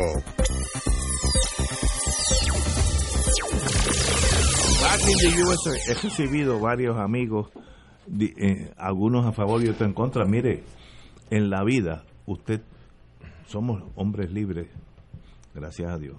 Hombres y mujeres libres, todos somos. Uno se puede esclavizar por intereses creados, eso también pasa. Ahora, uno tiene que ver la vida como es. Si usted quiere ser estadista, de verdad, no es para el, el presupuesto y el tumbe y los carritos con bombillas que aprenden y apagan. Eso es otra cosa. Eso es lo que dicen los americanos, little politics, la política chiquitita. De eso hay un montón. El estadismo de verdad es la integración absoluta a la nación americana, donde el lenguaje será en inglés, lo cual yo no tengo problema. Yo no nací sabiendo inglés, pero puedo llevar mi vida en inglés de, aquí para abajo, más o menos igual, etcétera, porque la, la vida me, enseñó a, aprender inglés.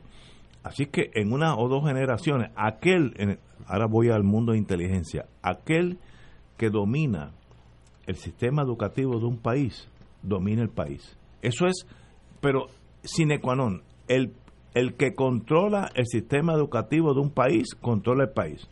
Usted puede volar ahora mismo en Air Guadalupe, aterrizar en Guadalupe, en Guadalupe, que nos queda una hora de aquí en avión, y usted está en Francia. ¿Por qué? Porque Guadalupe ya se hizo parte de Francia, el lenguaje es francés, todo es afrancesado. Una provincia adulta. Buen coñac, de paso, francés, etcétera, etcétera. Yo siempre voy a lo importante. Ese es el precio. Ah, usted no quiere pagar ese precio sin mis universos, sin equipo olímpico. Pues usted no es estadista y no hay problema con eso tampoco. Pero entonces decídase, es independentista, esta cosa popular que yo no entiendo muy bien, tal vez. Colonia, colonia. Colonia, no sé, pero no, no la entiendo. Pero la vida, el, el problema con las colonias, empezando por nosotros, es que en la colonia la mentira se torna realidad. Entonces hay un montón de estadistas que piensan que vamos a ser Estado con, eh, ¿te acuerdas? Estadías para los, para los pobres. los pobres. Eso no es cierto, la estadía es para los estadistas. El lenguaje va a ser inglés, el sistema educativo va a ser inglés, todos los documentos que usted reciba de acueductos de electricidad van a ser en inglés, tiene que ser así. Y si usted es popular, pues usted tiene que estar eh, convencido que ya eso, el Tribunal Supremo dijo que no existe. Ah, que usted quiere gobernar limpiamente, pues dígalo, pero no me diga que él existe, que en estos días el compañero y hermano mío aquí en Fuego Cruzado, Batia, dijo que él era, existe. No, el ELA no existe. La verdad. Ah, independencia, el PIB, que va a ir a las elecciones. Mire, usted tiene derecho a ir al PIB, pero no es con los cupones ni a ciudadanía americana. Usted se hace independiente, pues a la larga usted es ciudadano de Puerto Rico, con las buenas cosas y las malas cosas. Pero la vida es sencilla. Solamente en las colonias la mentira es como una sombrilla que le, le tapa la luz a, todos nosotros, empezando por los estadistas. Es parte del, del diseño de la dominación colonial y ha ocurrido así en todas las colonias. Las colonias son iguales. y todos los imperios que han colonizado otros territorios y otros países tienen exactamente ese mismo esquema. Eh, establecen un enclave económico y establecen instituciones eh, ideológicas y políticamente afín a esa dominación colonial y comienzan o tratan de destruir la autoestima del pueblo que están colonizando. ¿E identifican? Y, y, destruir la identidad, etcétera. Eh, y eso lo intentaron hacer en Puerto Rico, el gobierno de Estados Unidos eh, no ha dejado de intentar de hacerlo y lo sigue intentando eh, permanentemente de forma distinta y de forma más sofisticada. Pero no olvidemos que aquí al principio del siglo pasado se trató de imponer el inglés en las escuelas. y, y, que hubo una lucha. Si eres estadista, eso fue un error, debió haber seguido y hoy estaríamos hablando inglés. Pero, Estoy como estadista. No, pero no tan solo que se Pero fue rechazado por el, por el país y tuvieron que, que, revertir porque no, había forma de, de, imponerlo a Puerto Rico.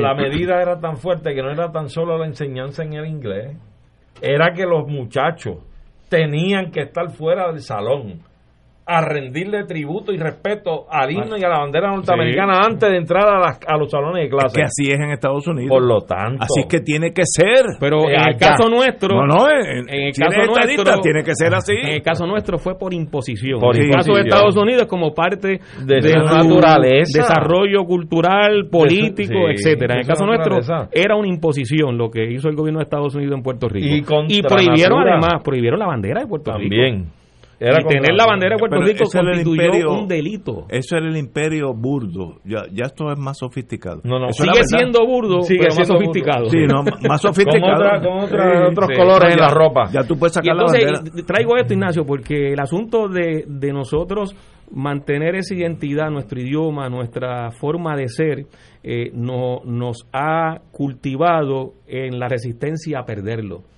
Por eso que yo eh, planteo, y muchos ¿verdad? De, de, de, los independentistas y muchos sectores del país en general, eh, planteamos que la estadía no es posible porque no hay forma de asimilar a un país que ya dio esa batalla y la ganó. Y la, y la ha sostenido. Y la ha sostenido. Y las veces que se ha tratado de destruir eh, por distintas coyunturas y circunstancias o de atacar los elementos más sensibles de esa identidad nuestra, hemos salido a defenderla. Y para coronar ese proceso, que, que lleva más de 100 años, pues en el verano pasado ¿Cuál fue el símbolo que utilizó el país para exigir la renuncia de Ricky La bandera nacional de Puerto, Rico. Yo estuve allí. Así que yo estuve allí. Es el símbolo que fue prohibido por Estados Unidos, el símbolo que lo, lo defendieron los nacionalistas y nacionalistas fueron presos por defender la bandera de Puerto Rico. Y mi esposa en el balcón de Torre de la Reina puso una bandera de Puerto Rico gigantesca pero es que con la felicito no, a ella y a ti. No, no, y yo la yo fui el que la instalé pues yo soy ah, el, mecánico. Pero, bien es que a veces uno tiene que echar para adelante pero mira Entonces, más allá, con esas características y circunstancias nuestras de nuestro desarrollo social cultural eh, etcétera de nuestra idiosincrasia la posibilidad de encajar en lo que es Estados Unidos no encaja. Pero mira, más allá de lo que tú planteas. Necesito tiempo igual, tiempo igual, compañero. Más, allá de lo que tú planteas, inclusive, no tan solo que fue el símbolo en las protestas del 2019, algo que también está en el radar y ellos lo saben allá arriba. Cuando aquí viene un campeón de boxeo, una campeona de belleza, ¿quién, primero, cuál es el símbolo?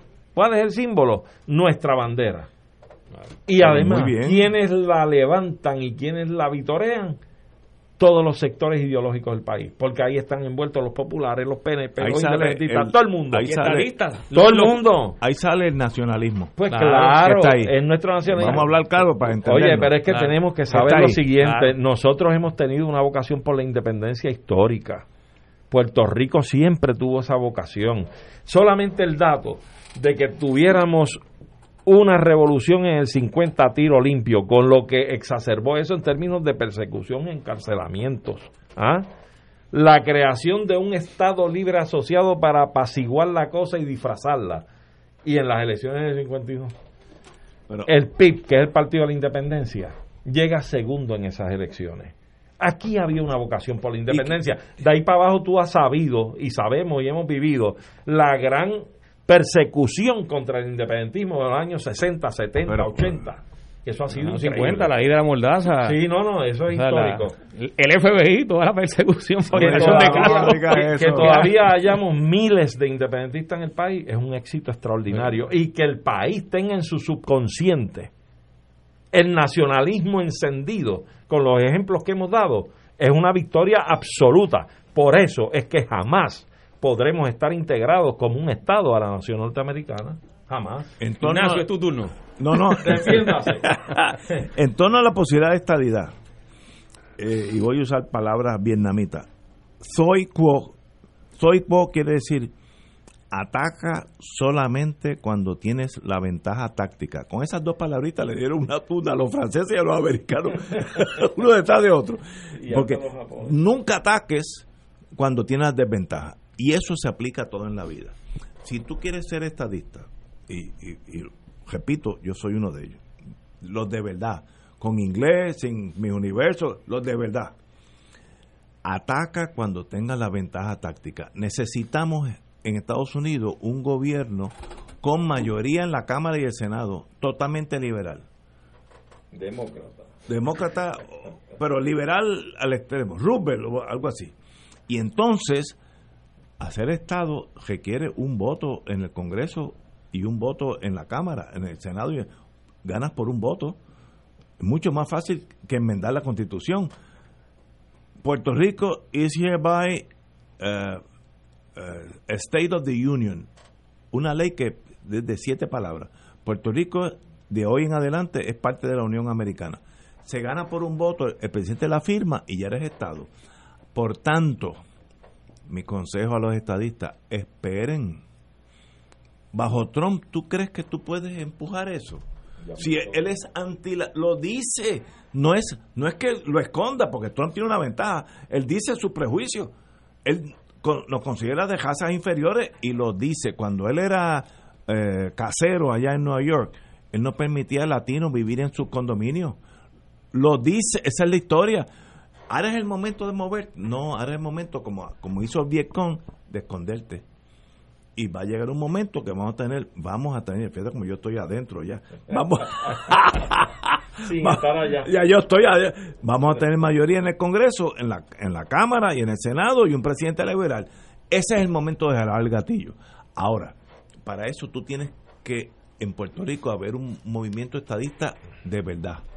Pero no nos suicidemos. No, no, no. Es que tú hablaste de hablar del gatillo. No, no, pero. Viste, como el subconsciente te lleva, no, que es un suicidio nacional. Yo, yo sé que los independentistas no pueden entender esto, pero si eres estadista, espera, espera y espera. Igual que yo digo y pronostico,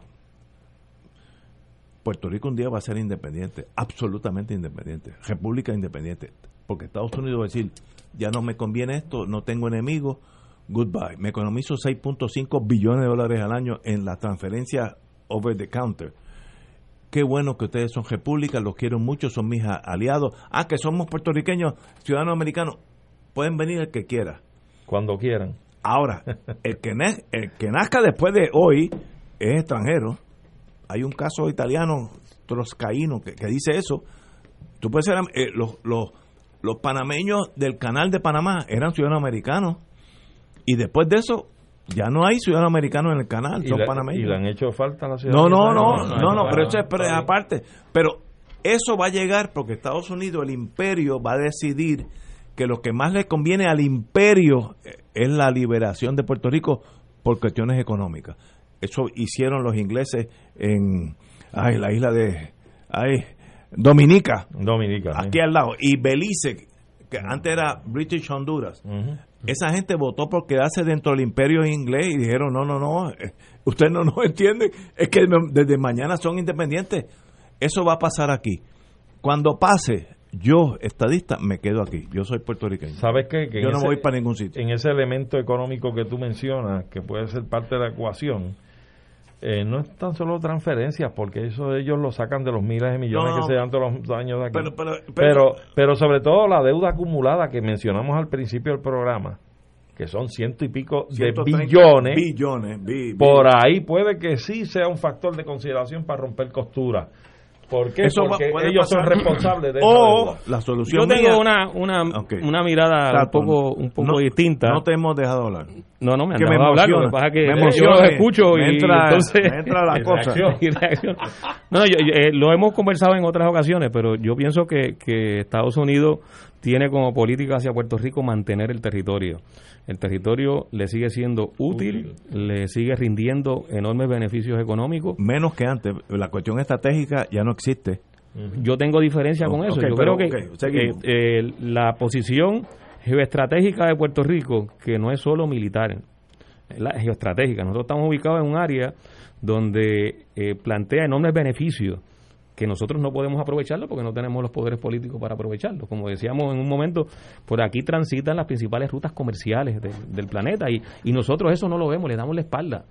Eh, y no podemos aprovechar como otros sí lo aprovechan, estableciendo vínculos con esas rutas comerciales, como puede ser un puerto de transbordo, que se trató, pero precisamente las limitaciones. En una colonia no se puede. Esas limitaciones no permitieron que, que, surgiera. Así que nosotros geoestratégicamente tenemos un gran valor.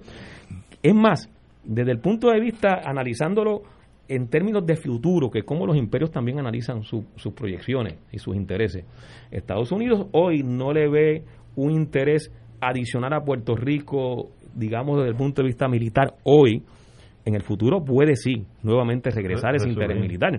Es decir, a ellos, a Estados Unidos le conviene mantener esta, este territorio por esas y otras razones y quizás otras que nosotros no conocemos. Que, le, le, le, resultan de importancia en su política, en sus objetivos, en sus intereses económicos a corto, mediano y largo plazo. Yo pienso que esa es la, la, visión y la postura de Estados Unidos con relación a Puerto Rico, y los hechos así lo han demostrado, porque fíjate que ha habido presidentes liberales, eh, como tú planteabas, Ignacio, como una de las condiciones para que pudiera darse un avance eh, en el movimiento estadista. Ha habido presidentes liberales, Roosevelt, Kennedy, eh, Clinton, Barack Obama. La estadidad no ha avanzado en ninguna de esas presidencias, no ha avanzado la estadidad tampoco ha avanzado el desarrollo autonómico de Puerto Rico, que era lo que planteaba originalmente el Partido Popular Democrático. Por el contrario, mm. una vez se, se aprueba el Estado Libre Asociado y se aprueba la Constitución en el 52, el propio Trias en sus memorias reconoce que lo que ha habido, lo que, lo que hubo fue una regresión de lo que ellos habían eh, eh, formulado. formulado. lo que habían pactado y de lo que eran las expectativas que ellos tenían. Eh, en su memoria él narra cómo se fueron frustrando en el proceso porque había una total un total desinterés del gobierno de Estados Unidos en lograr lo que ellos creían que iba a pasar, que era el desarrollo del Estado Libre Asociado. y se nombraron varios y comités, se, los comités ad hoc y hubo toda una, una saga de, intentos y, y no pasó nada porque el interés de Estados Unidos es mantener el territorio. Eh, y eso todavía sigue siendo su postura invariable. Y yo creo que el país no puede esperar a que Estados Unidos se convenza, eh, que es un poco lo que tú estás planteando, Ignacio, de que Puerto Rico ya no le es útil, porque yo no veo ni en el corto, ni en el mediano, ni en el largo plazo que nosotros no le seamos útiles a Estados Unidos. Por el contrario, veo que seguimos siendo una, una posesión de, importancia política y estratégica para Estados Unidos, eh, por lo cual la, la necesidad de que nosotros como pueblo podamos eh, aglutinar la mayor fuerza posible para exigirle al gobierno de Estados Unidos la descolonización del país, eh, se plantea como un imperativo en el corto plazo. Ahora, en el corto plazo, para atender situaciones incluso. Fíjate que ahora con lo del coronavirus nosotros no podemos ni siquiera controlar el aeropuerto. Pero o sea, proteger la salud de la población. no lo podemos hacer porque no tenemos los poderes para hacerlo. o sea, que es una cuestión urgente. es urgente, es del corto plazo nosotros resolver el problema colonial para nosotros poder tener la capacidad, los instrumentos, las opciones que nos permitan diseñar nuestro desarrollo económico, atender nuestras necesidades, enfrentar nuestros desafíos con la capacidad de hacerlo como lo están haciendo 193 países soberanos que hay en el mundo y hasta ahora yo no conozco un solo país que sea soberano, que haya salido del régimen colonial, que esté planteando regresar a la colonia. Discrepo de ustedes, la estabilidad es cuestión de esperar. Vamos a una pausa. Fuego Cruzado está contigo en todo Puerto Rico. En Radio Paz 810 AM agradecemos las contribuciones de nuestros oyentes recibidas a través de ATH Móvil durante esta larga cuarentena, que nos ha permitido mantenernos en el aire a pesar de la difícil situación económica que nos ha golpeado duramente. Permanecemos a flote, pero cada vez es más cuesta arriba la misión de seguir operando este ministerio radial al servicio de nuestros hermanos en la fe y nuestra iglesia. Ahora más que nunca necesitamos de tu solidaridad. Entrando a la aplicación ATH Móvil de la siguiente manera. Paso número 1, marca Pay Business. Paso 2, busca Radio Paz 810. Número 3, escribe la cantidad del donativo. Y número 4, presiona enviar. Muchas gracias por tu ayuda y mil bendiciones ahora y siempre. Radio Paz te ofrece el mejor motivo para levantarte temprano y disfrutar el comienzo de un nuevo día de lunes a viernes con Enrique Liboy y Radio Paz en la mañana. La dosis perfecta de noticias, deportes y éxitos musicales de todos los tiempos, humor y curiosidades, calendario de actividades y tus peticiones musicales por el 787-300-4982. Conéctate con el 810 AM de lunes a viernes con Enrique Liboy y Radio Paz en la mañana. Fuego Cruzado, el programa de más credibilidad en la radio puertorriqueña, es ahora la tribuna abierta de análisis noticioso, con diversas perspectivas que exploran el trasfondo de lo que acontece a diario y cómo nos afecta. Escucha Ignacio Rivera y sus panelistas invitados de lunes a viernes en Fuego Cruzado en transmisión diferida a las 10 de la noche por Oro 92.5 FM. No puedes perderte de martes a viernes de 9 a 10 de la mañana por Radio Paz 810 AM, tu programa favorito. De todo un poco con Manolo Almeida y su grupo. Salud, motivación, cultura, farándula y más. ¡Estamos vivos! Y ahora continúa Fuego Cruzado.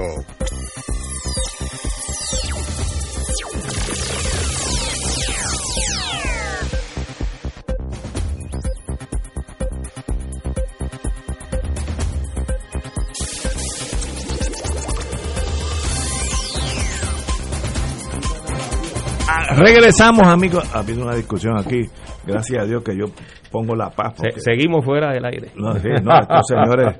eh, bueno, Mira, bueno. yo, yo le tenía una pregunta a, a Tato, porque eh, ciertamente hay unos elementos en cuestiones de defensa y cuestiones militares que ya no tienen la preeminencia que tenían antes o la importancia no que tenían antes para Esto es Estados Unidos. hoy. Eso lo sabemos, ya se fue la Marina, las han cerrado bases, La etcétera. Aérea, el Army, Pero- todo el mundo se fue. Pero Puerto Rico todavía mantiene unas infraestructuras que fueron creadas precisamente para ese objetivo y esa utilidad. Ahora bien, independientemente de la decisión de los Estados Unidos en el momento que vayan a tomar la decisión sobre el futuro político del país, e independientemente del planteamiento con el que yo estoy solidario con Tato, que no es que me lo decidan de afuera, es que nosotros tenemos que asumir la responsabilidad de correr hacia la vía correcta para resolver el problema político del país. Pero en ese momento decisional, los intereses de Estados Unidos, no como nos marca este, que tiene razón también, puede tenerla en ese momento, Ignacio, que es el asunto del interés económico, que pueda pri- primar sobre el asunto para Estados Unidos finalmente tomar una decisión. Los intereses más allá del económico, los intereses geográficos, geopolíticos, militares, pueden permanecer aún en esa toma de decisiones. Porque Estados Unidos tiene la capacidad y lo ha hecho en otros países, otras latitudes. Por ejemplo, las posesiones que tuvo en el Pacífico, estas Islas Marshall y otras. Las Marianas, Palau, todo eso. Ok. Allí ellos deciden negociar el asunto hacia la independencia de estas islas, que, óyeme, podemos decir, pues son repúblicas a mitad. Podemos argumentar 20 cosas, estamos de acuerdo. Es una especie de, Ahora, de- sí. de libre asociación Sí, bastante limitada. Sí, sí, porque Bastante entonces limitada. ellos, por ejemplo, en uno de esos pactos vienen y dicen, mire, ustedes son independientes, elijan su presidente y su sistema de gobierno, que lo hacen también constitucionalista y demás, pero dicen, pero yo quiero pactar con ustedes una zona de interés de defensa en todo el territorio de ustedes. Y a cambio de eso yo les estoy asignando y entregando a ustedes una asignación económica de tantos miles de millones de dólares al año. Y esto vamos a pactarlo por 15 años y al término lo volvemos a chequear y lo vamos a cotejar y volvemos a negociar. Es decir, que no porque, o sea, las cosas no son en blanco y negro. Aquí hay tonalidades.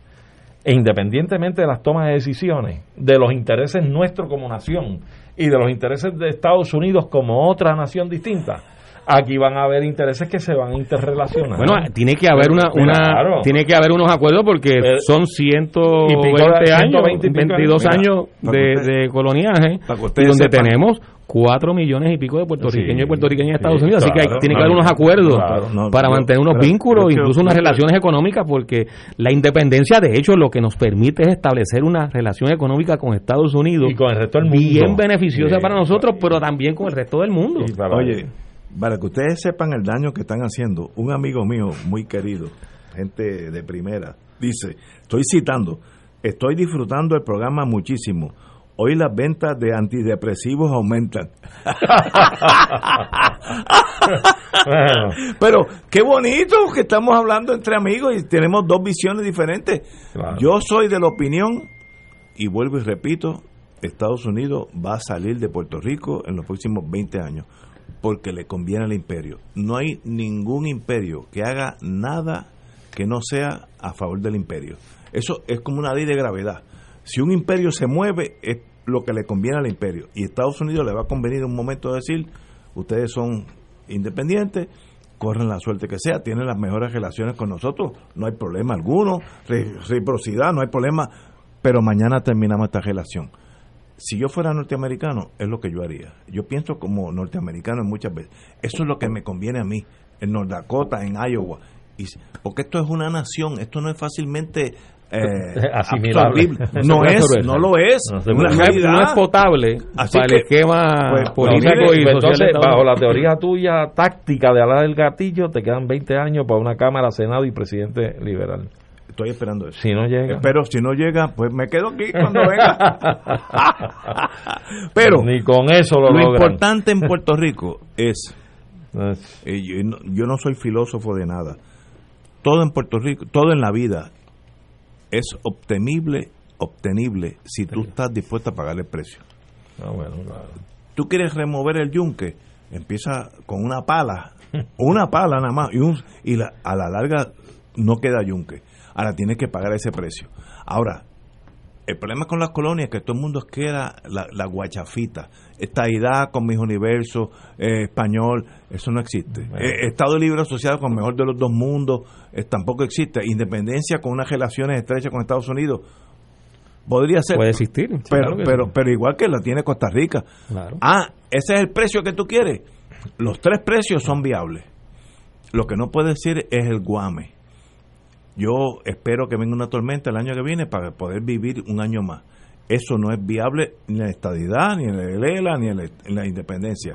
Tú tienes que vivir con lo que tú tienes, como hace Costa Rica, Honduras, Panamá, Singapur, eh, atiende su necesidad igual que todos los países del mundo. Francia, Inglaterra, Alemania, los países independientes atienden sus necesidades y responden a sus emergencias. Te han creado la cultura del colonizado y tú no miras más allá. Por cierto, Ignacio, la respuesta principal a las emergencias que han surgido por eventos naturales como fue el huracán, los huracanes Irma y María, la respuesta principal fue, del país, de las comunidades y de nuestra gente. Nosotros estamos amarrados, estamos armados, lo que, tenemos la herramienta para echar para Lo que nos dio la respuesta adecuada fue la solidaridad entre nosotros y nosotras. Eso fue lo que permitió que enfrentáramos las situaciones diversas que surgieron después de, de, y el país no esperó en ese momento ni asignaciones de fondos estatales ni pues federales. pero, si no han llegado todavía. no habían llegado y aquí todo el mundo. Si todavía Peter Brown ayer estaba diciendo que, que está viendo cómo pueden llegar los 45 mil millones que aprobaron el Congreso hace, hace año y medio. Aquí todo el mundo se tiró a la calle. Yo fui en una caravana de gente, de gente joven, que metieron artículos hasta, hasta máquinas de generar electricidad, hasta eso llevaron al sur. Yo estuve con ellos y la colecta fue de más de 3 mil dólares a los dos o tres días del terremoto grande de los seis puntos. Y fuimos en caravana y se lo llevamos a las comunidades. No se lo llevamos a los centros de gobierno. está en nosotros. Ahí, en, en el país. De eso no hay duda. En, eso, eh, eh, buenas palabras para terminar el programa. La fuerza está en los puertorriqueños, hacia donde se dirijan. Ahora, hay que tener fuerza y hay que ser y pagar, el precio. y pagar el precio. El que sea, yo me quedo aquí, yo no voy a salir de aquí, eso se lo garantizo. Sobre todo, Ignacio, porque el precio que estamos pagando ahora es demasiado Ahora es el peor de los dos mundos, ahora es el peor de los dos, estamos en lo peor de todo. Y tenemos que, ahora, los dirigentes nuestros para noviembre 3 están conscientes de que hay que cambiar el sistema. Yo creo que no, que es una tragedia para Puerto Rico. Mira, yo te voy una a decir, tragedia. Ignacio, yo estoy convencido de que hay muchos en el liderato del PNP que prefieren, por más que hablan y vociferan, mantener la cosa como está. Sí, también. Porque le Sí, sacan beneficio sí, económico y saben la realidad que tú has planteado aquí, que ellos saben que no la pueden enfrentar. Señores, Let It Be, de verdad que disfruté hoy estar aquí con ustedes, de verdad fue un programa especial. Me han mandado hate messages, algunos a favor, otros que lo han deprimido totalmente. Quiere decir que fue efectivo el programa. Así que amigos y amigas, y a la inteligencia, usted, usted sabe, usted sabe, ese muchacho sabe, nos tiene bien calado. Vamos a una pausa, hasta mañana a las 17 horas. Bueno.